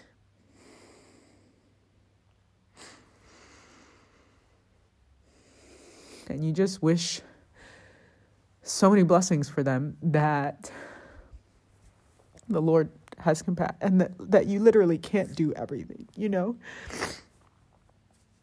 Because as a leader you can't do everything even though you really want to. And so the lord was was not just showing compassion towards the people but specifically to Moses and Aaron too because of the fact that they were trying so hard to be obedient and and they were getting yelled at and murmured about and talked about behind their back and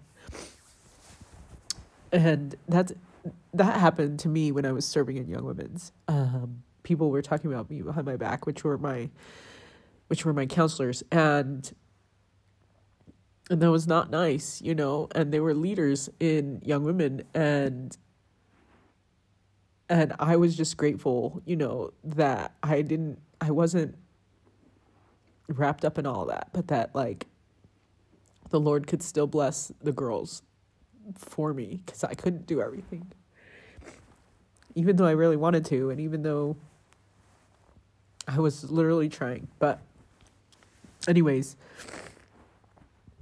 I know that the Lord was showing Moses and Aaron compassion through blessing the people that he has been that he had asked them to serve. And and so just be faithful as a leader, be faithful in your calling and and and magnify your calling the best way you can and the lord will will provide the rest. The lord will provide the rest just like he's providing this manna for his people here. And it says that that, that night quails came and covered the camp and then the next morning there lay a small round thing and it was the the manna. When they um the word manna means what is it or what is this? and Moses said, This is the bread which the Lord hath given you to eat. Now, I bet it tasted amazing.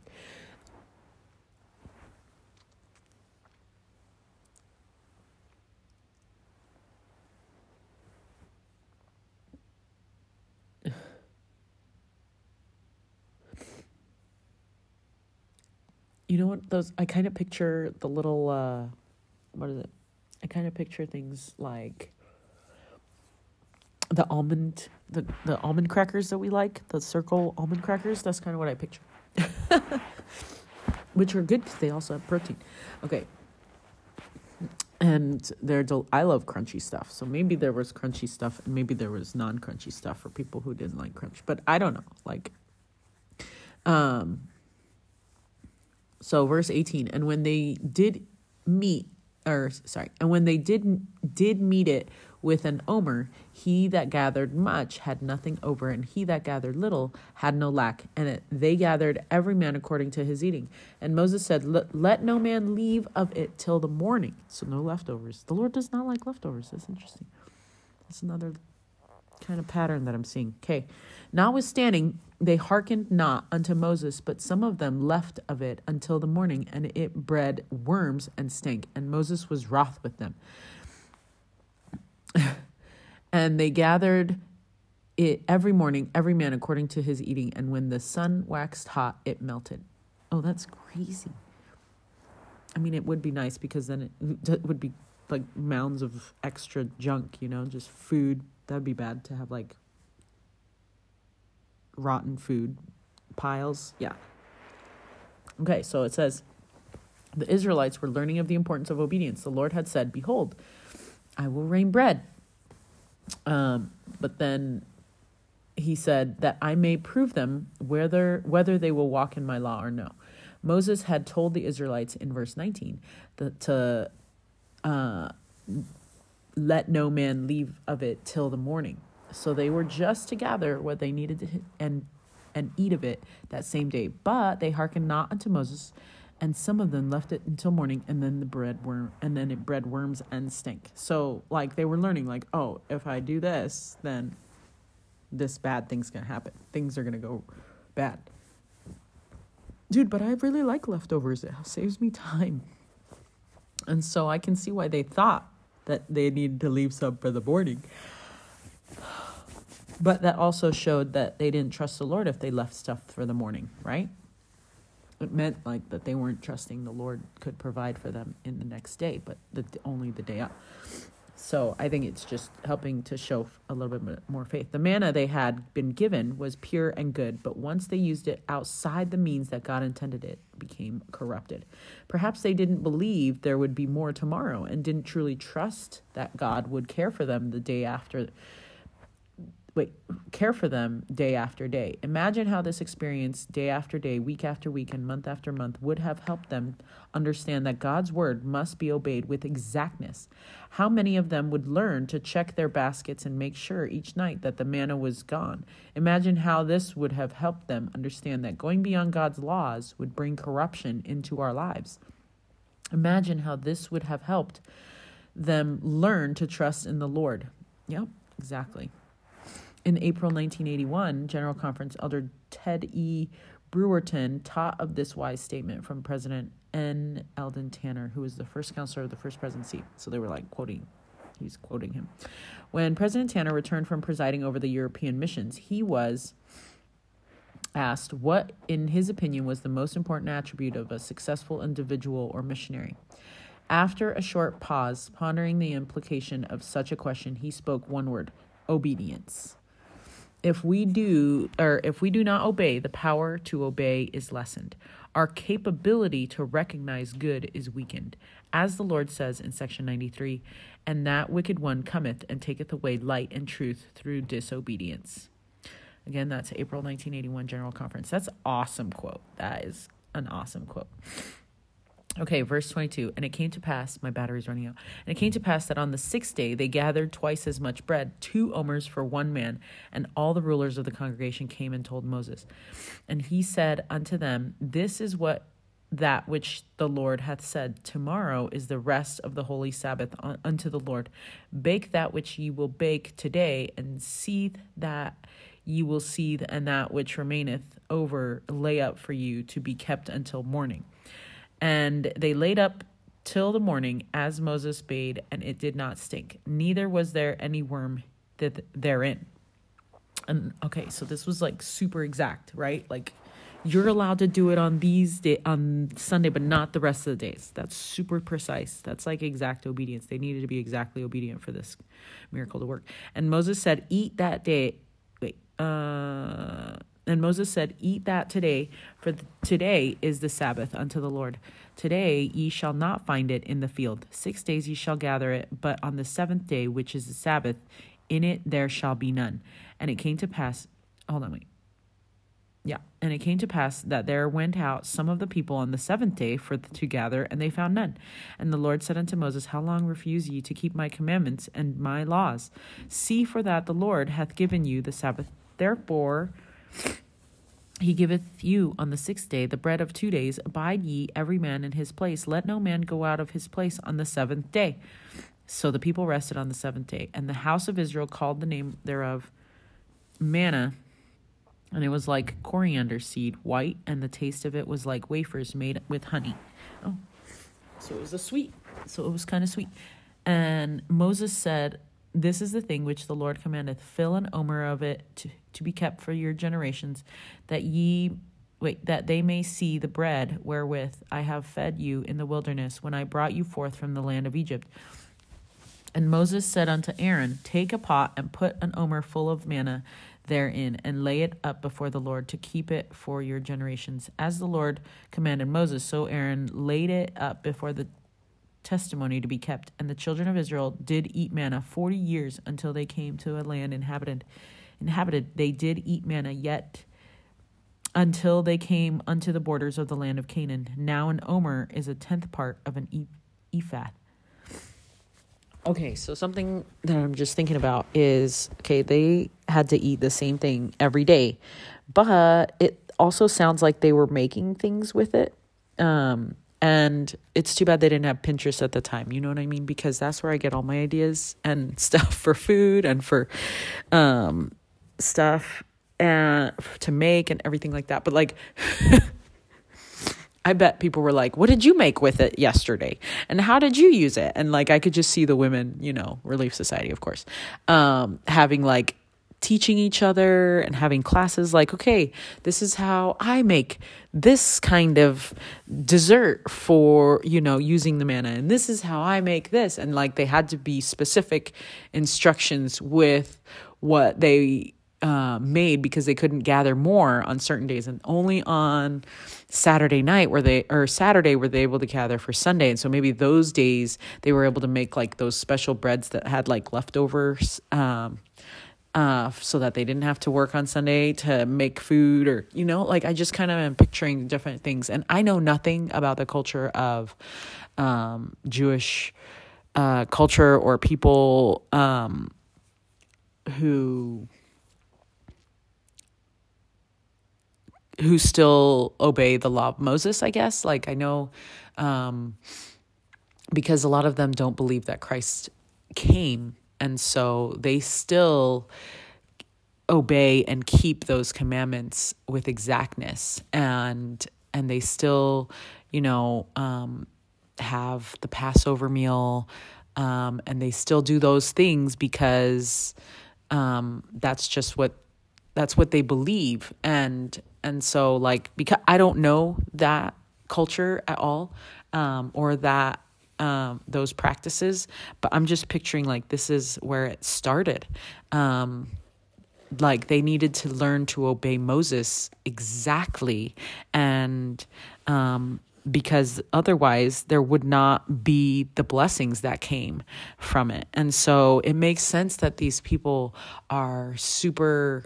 Um, I don't know, like obedient because that's how they've been trained. Um, and that's what the Lord wanted from them. They, he was, by doing these things, He was training them. Um, small little habit through tiny habits, you know, he was training them to trust in him. And so, like, I think that's really cool uh, that they were able to get to a point where they were being exactly obedient um, so that they could get those blessings continue to get those blessings. Okay um verse so i'm going to read just commentary and i think my battery's going to be running out all the way out and then i'll read seven chapter 17 in a minute. Okay there was one exception to the direction to only gather enough for one day. The lord had directed that on the sixth day they shall prepare that which they bring in and it shall be twice as much as they gather daily. On that on the day before the sabbath moses directed them that were to prepare their manna as they typically did, but this time the leftover would be kept so they could so they would not need to gather manna on the Sabbath, and in fact there would not be any given on the Sabbath either, so they could rest. Um, Verse 23, we can see that the manna could be baked and seethed. So the manna was not just eaten, but could be prepared, right? Because, like, if you're going to eat this for 40 years, you're trying to get fancy with the spices, you know? And so the obedience of many was tested on that first Sabbath as some went out to gather manna, despite what Moses had said, and they found none. Verse 31 explains more of what the manna was, more of what the manna was like. We learned that it was like coriander seed, white, and it tasted like wafers made with honey. In verse 14, we learned that it looked like hoarfrost. In verse 33, Moses directed Aaron to take a pot, put manna in it, and lay it up before the Lord to be kept for the generations that pot of manna was miraculously preserved, according to the Hebrews, in the Ark of the Covenant that these Israelites eventually built, containing three things a golden pot with manna, Aaron's rod, and the tablets Moses brought from Sinai. So, something uh, fun teaching idea. Do you have a ceiling fan in your home? Clean the dust off and lay some pieces of graham crackers on top on the top. Then, as your children learn about the Lord raining bread from heaven, turn the fan on low, and the graham crackers will come raining down from your ceiling. Oh, that's cute. That's a good idea. But uh, yeah, first clean the fan, and then put the graham crackers. Um, okay, we're going to read Exodus chapter 17.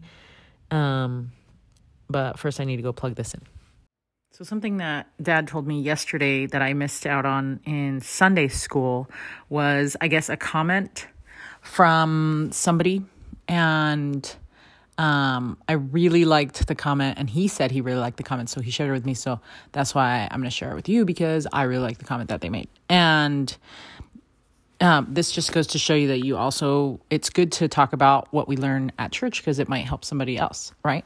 But, um, or what we learn at church to talk about at home because then it helps other people. So, anyway, the comment was that the Israelites, it didn't matter if the people were super righteous, making awesome choices in their lives or not, but that they were obedient to the law or the commandment that had just come out. Not necessarily like that had just been said, but for example, I guess they said that you could have been a super wicked person, but if you had the blood of the lamb on your door frame, the angel of death would not kill anybody in your home. And it wasn't based on worthiness, but it was based off obedience. And I was like, thinking about that. And I'm like, that, I never even noticed that. You know, I think that's amazing how the Lord could keep his promise because they were being obedient to that specific commandment. So if you're commanded to do something and you do that thing, then you are protected. And it kind of reminds me of what Sister Patty Maurer would always say in our presidency meetings. And whenever she would, this was when um, I was Relief Society president.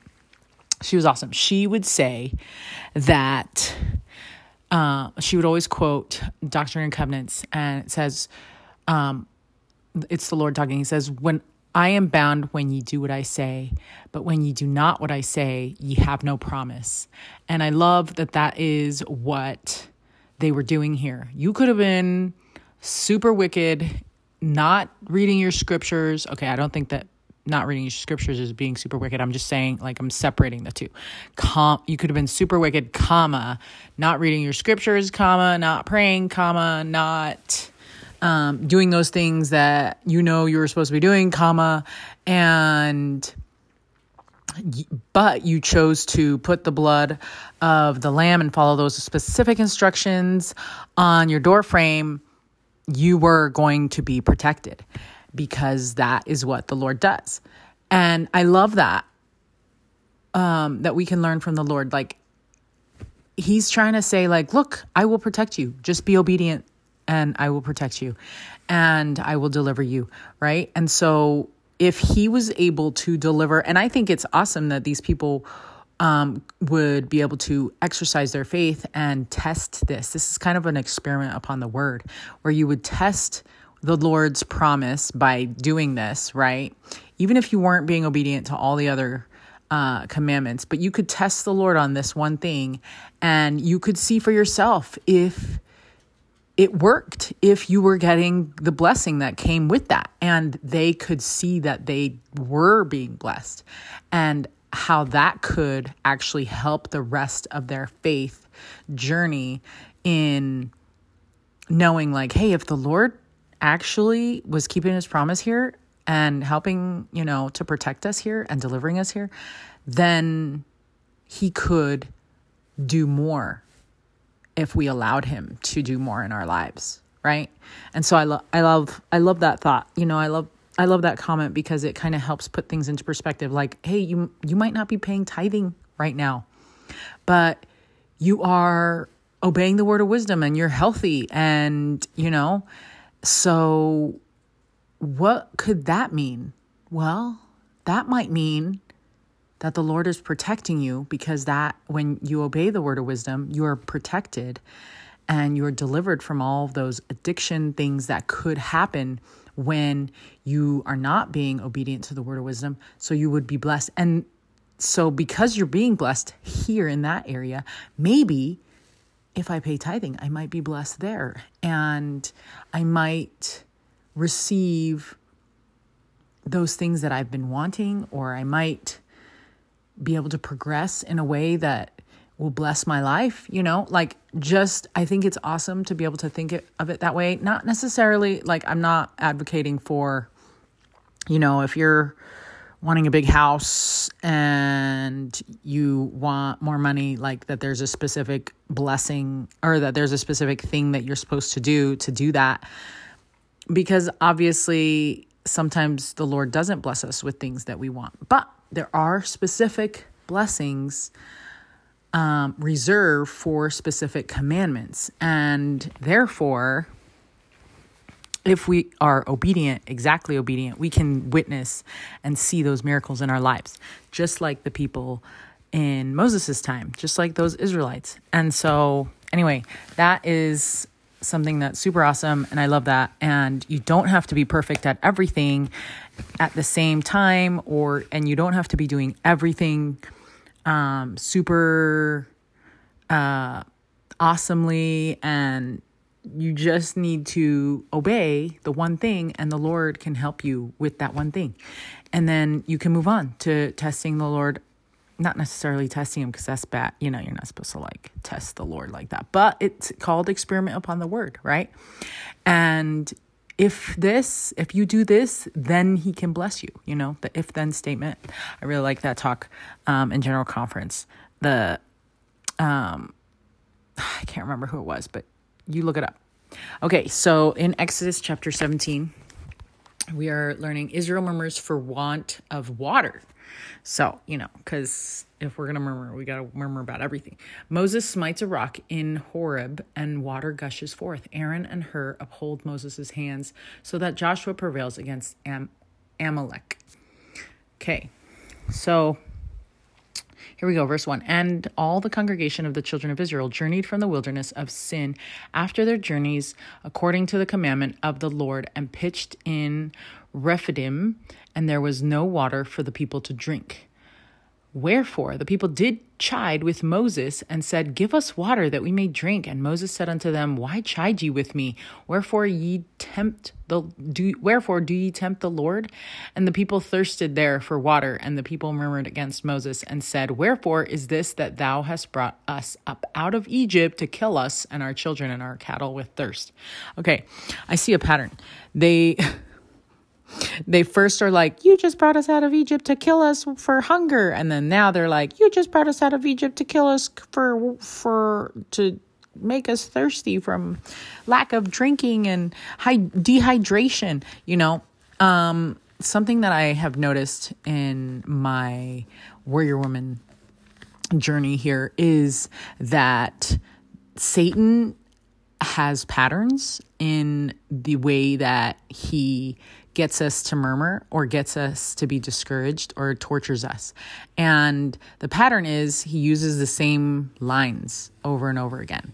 And it's just really repetitive. Like it's not it, it's not problem solving, it's not um it doesn't uplift you, it doesn't it, it doesn't progress you anywhere. What it is is it just gives you the same uh, thing and it just he just repeats it over and over and over again. So you can see this pattern here that the people are murmuring. So this is now they're listening to the wrong voice right? They're listening to satan's whisperings. And originally they got the whole oh, Moses just wanted to get us out here to kill us for want of food, right? To hunt, like, we're just going to starve you to death. Yeah, we're going to go through all that work. We're going to come this far just to come this far.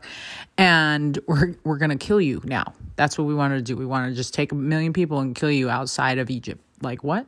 That's not even. Like, why would he go through all that trouble, right? Okay. And so then, of course, it doesn't even make sense what they're murmuring about, right? If they actually logically thought through it. And then, but that's what murmuring is. It's not logical. Anyway, so then now they're having that same lines, except changing the um, hunger to water or thirst, right? So it's the same thing over and over. And it's not there's no solution in there. There's it's just a complaint. It's just negative. It's just fear inducing. It's just it it doesn't move anyone forward. And so anyway, like that's totally something that is being fed by uh like like Satan is feeding them this and they are just um putting a voice to it right? They're they're listening to that voice the wrong voice. And so um says then verse 4 and moses cried unto the lord saying what shall i do unto this people? They be almost ready to stone me and yeah it makes sense because they're so thirsty right and the lord said unto moses Go on before the people and take with thee of the elders of Israel and thy rod wherewith thou smotest the river, take in thine hand and go. Behold, I will stand before thee there upon the rock in Horeb, and thou shalt smite the rock, and there shall come water out of it, that the people may drink. And Moses did so in the sight of the elders of Israel. And he called the name of the place Massah and Meribah because of the chiding of the children of Israel and because they tempted the Lord, saying, Is the Lord among us or not? Okay, remember the brother of Jared and how he needed to bring stones so that those stones could be turned into light? Well, how come Moses didn't have to bring something and the Lord instead told him where to go and where to find the water. You know, there's different times in our lives. I don't think that he loves one people more than another, um, and I don't think he was trying to show preference. Um, but I think that the Lord has different moments for us in our lives where one moment we might need to be taught a specific thing, and He's going to provide the way, and then uh, like all on His own, and then there's going to be another moment in our life where we need to start thinking and we need to bring ideas to the Lord, and then the Lord will make our ideas enough to make his miracles happen in our lives. And so we just need to remember like it's like uh, uh, I also like the other talk that where he talked about the Lord is not a vending machine. You can't just put up a prayer and come out your blessings. Like that's not how the Lord works. He wants you he wants us to have a relationship with him. And I think because and this is just now me mom talking like I think because they were so um driven by the Egyptians and they were given everything um to do and everything not to do by the Egyptians and they had just been being slaves for so long that the Lord was showing this compassion towards them and that's why he wasn't um, requiring so much from them except just uh, just obey these three steps you know just do this and you'll be blessed you know? And and so i think sometimes it's nice well and i think this also shows like because they were so young in the gospel right? Like that's kind of what i was i would picture them. They were they were young in the gospel. And so when we're young in the gospel like what like i just picture like what do we want our children to do? You know when we're helping our children do family home evening we're like the ones in charge of family home evening when they're little you know and as they grow older we might let them read some stuff. And then slowly as they get a little bit older we'll let them share a picture or tell us what the picture's about and for their lesson. And then as they continue to grow older then and you know step by step, line upon line, right? And so I think because of that, that's why the Lord was um, being super merciful and compassionate and patient with them, although they were being kind of naughty and, you know, like kids are, and complaining all the time and murmuring.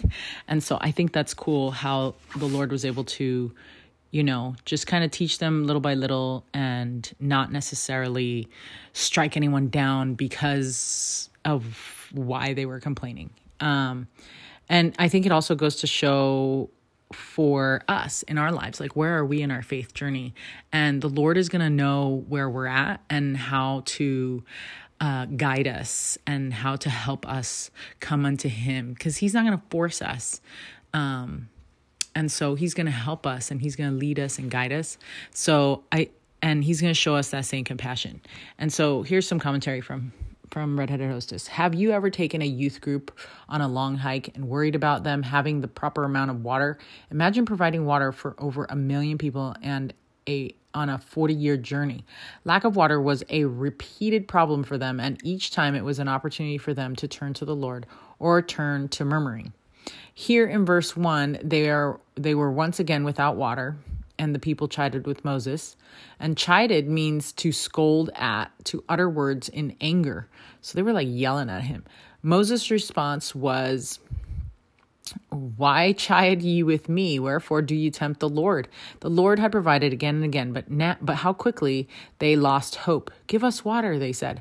But they said it not through faith, but through anger, which I totally can picture this um, because we have kids. So it makes, so I can see that. As they were thirsty, they murmured.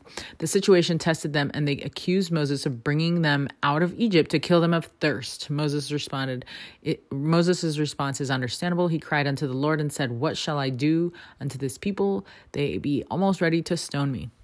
Um, I also think it's interesting that uh, the Lord can bring forth water from the stones from the stones and can with the rod can also part the water. So he had to bring the rod because the rod needed to help him with the stone and the water. But then also how the stone could be turned to light because that was what the brother of Jared did with his stones that he brought. And so so and it has to do with the rod, right? With the the rod could part the water. The rod could get the water from the stone, and the stones can actually be another conduit for the Lord because and this like for light and for water, you know, like thirst and seeing a path. Um, I'm kind of seeing this pattern like the Lord's trying to show us like first of all that he's the one that controls all the elements, okay? Um, and then, second of all, that, and it's because he created them all, right? But then, second of all, is that he is the living water. And so he can, he's using that to be symbolic. Like, I can provide water for you. I'm the living water, and you'll never thirst. And then also, I am the light and the way, right? and so he's providing that through the stones anyway i think it's really cool um, to think about the book of mormon and the similarities here from the israelites journey versus the nephites journey so it's pretty cool. And then there's a quote by neal elder Neal a. Maxwell. It says murmurers have short memories. Israel arrived in sinai then journeyed on the holy, La- holy land though they were sometimes hungry and thirsty, but the Lord rescued them, whether by the miraculous appearance by quail or by water struck from a rock. Strange, isn't it, brothers and sisters, how those with the shortest memories have the longest lists of demands? However, with no remembrance of past blessings, there is no perspective about what is really going on. Oh, I love that. And that's like such a great quote for like gratitude.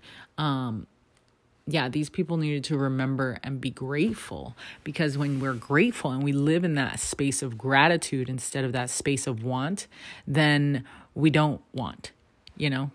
Um, or if we do want, we want different things that help to progress. Um, Israel want wanted a stone Wait, sorry. It says Israel wanted to stone Moses, which shows that the people were truly angry.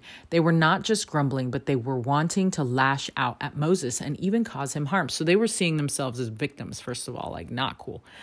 Um, that's what dad would call that below the line. and when we see ourselves as victims, we can't find solutions. We can't see solutions in our path. Um, in, instead, we see what is being done to us instead of what's being done for us. And so it says, so they were really, they were like, likely really thirsty and therefore being tested by the Lord. Um, the Lord once again directed Moses to a miracle. He instructed him to take his rod and smite the rock, and water would come out of it. And so Moses did. He always did exactly as the Lord commanded, and he did so in the sight of the elders of Israel.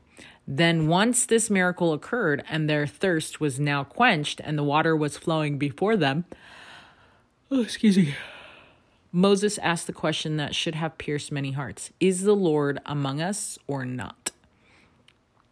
You know, and yeah, it does. And it, it, it that question does pierce your heart. And here's some more questions. How can we how can you be prepared for such moments like this where your faith will be tested? And do you think you would have murmured?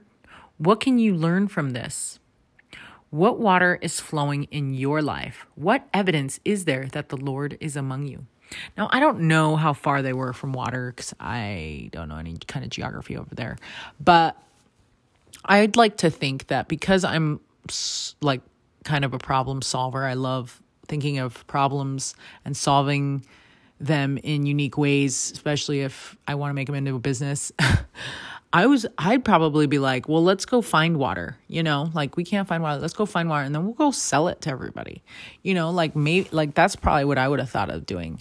Um of course, then Moses would show up and be like, just kidding, here's the, all the water from the rock, you know, and then our business would have kind of gone under. But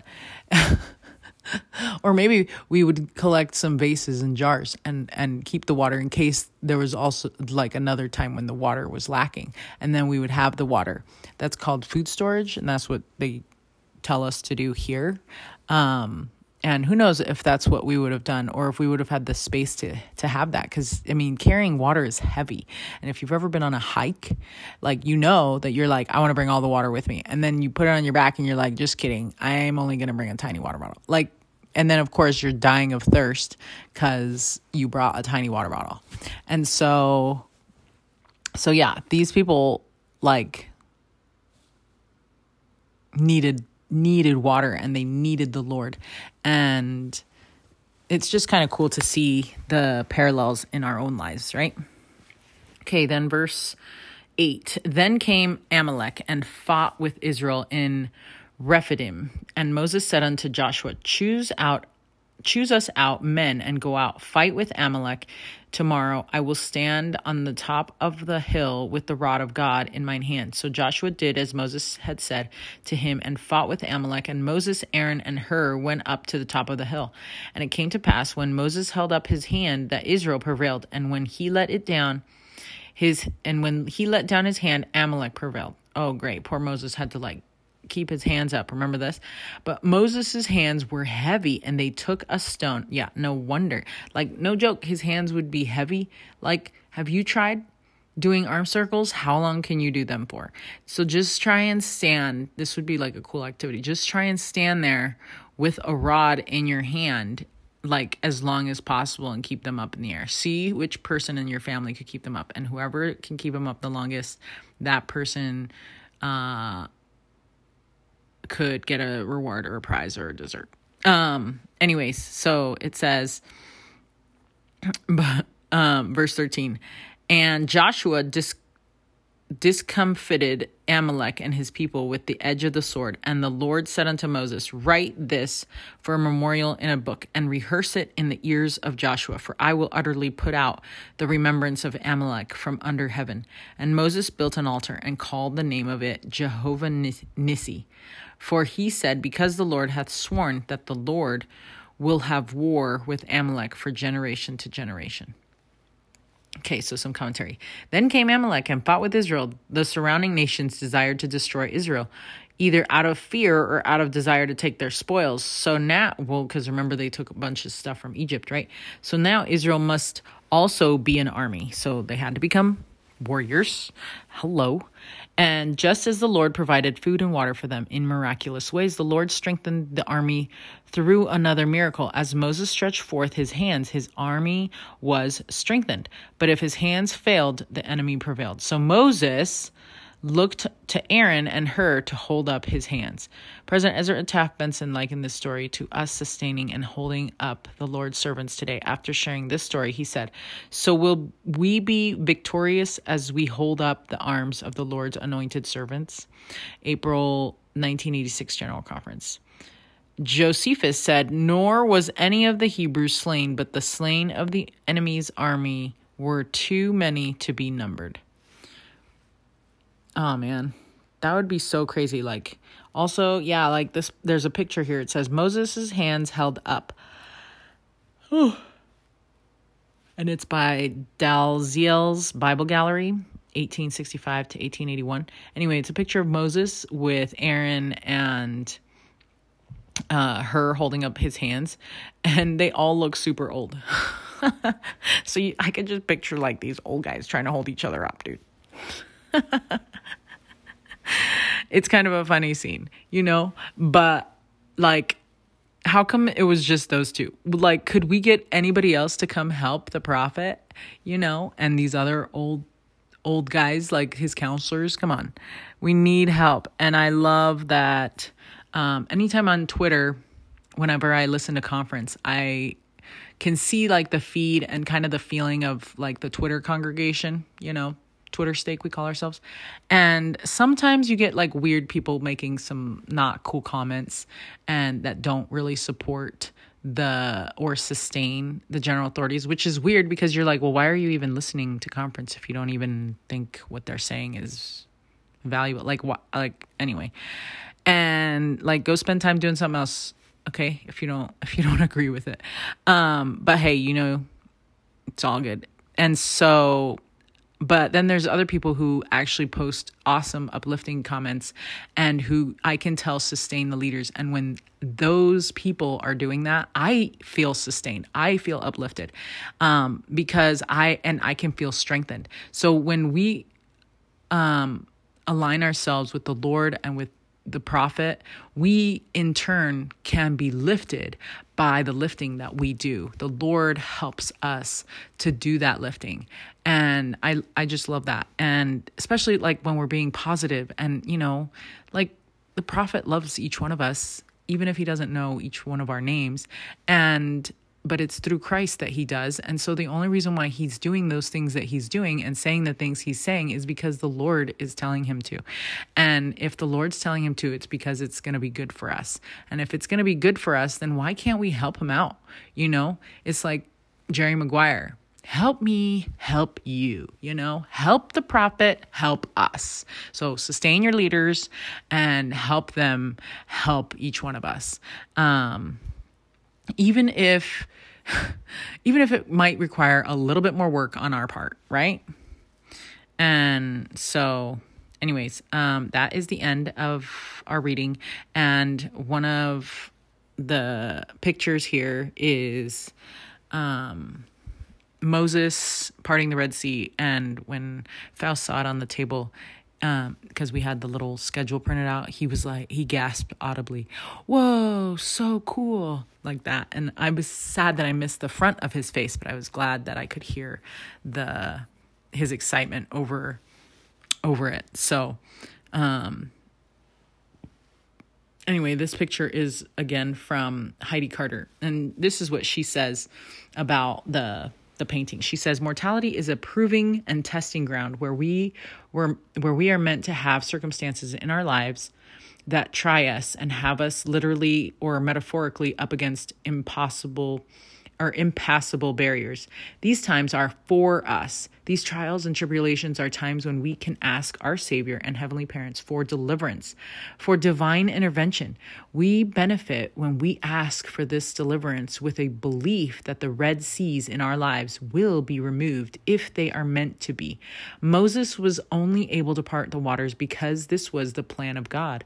The Israelites were slaves for hundreds of years before the time of deliverance had come. Oh man, that's so true. Be reminded of that. Uh, we always talk about how Moses could create miracles in their lives, but sometimes we forget that they were slaves for so long, right? And sometimes we feel enslaved for so long. Um, the Lord, that continuing the quote, the Lord was with them every step of the way, even while we wait in the even while we wait to be delivered from our tribulations, the Savior can strengthen us amidst the trials. He can deliver us from fear, hopelessness, discouragement, and limiting beliefs that we can't go on. When we believe and have faith in the deliverer, he proves his power throughout the whole journey. So true. Um, And then Elder Kyle S. McKay from 2019 General Conference, he says, I bear witness that Jesus Christ is the great deliverer, and in his name I promise that as you turn to him with real intent and full purpose of heart, he will deliver you from everything that threatens to diminish or destroy your life or joy. And then Doctrine and Covenants over here. Um, 8 verse 3 says, Now behold, this is the spirit of revelation. Behold, this is the spirit by which Moses brought the children of Israel through the Red Sea on dry ground. Remember that? And they specify dry because it would seem that it would have been soggy based on being on the bottom of the Red Sea and everything. But, anyways, I love you. Thanks for showing up. And we will hear from you again soon.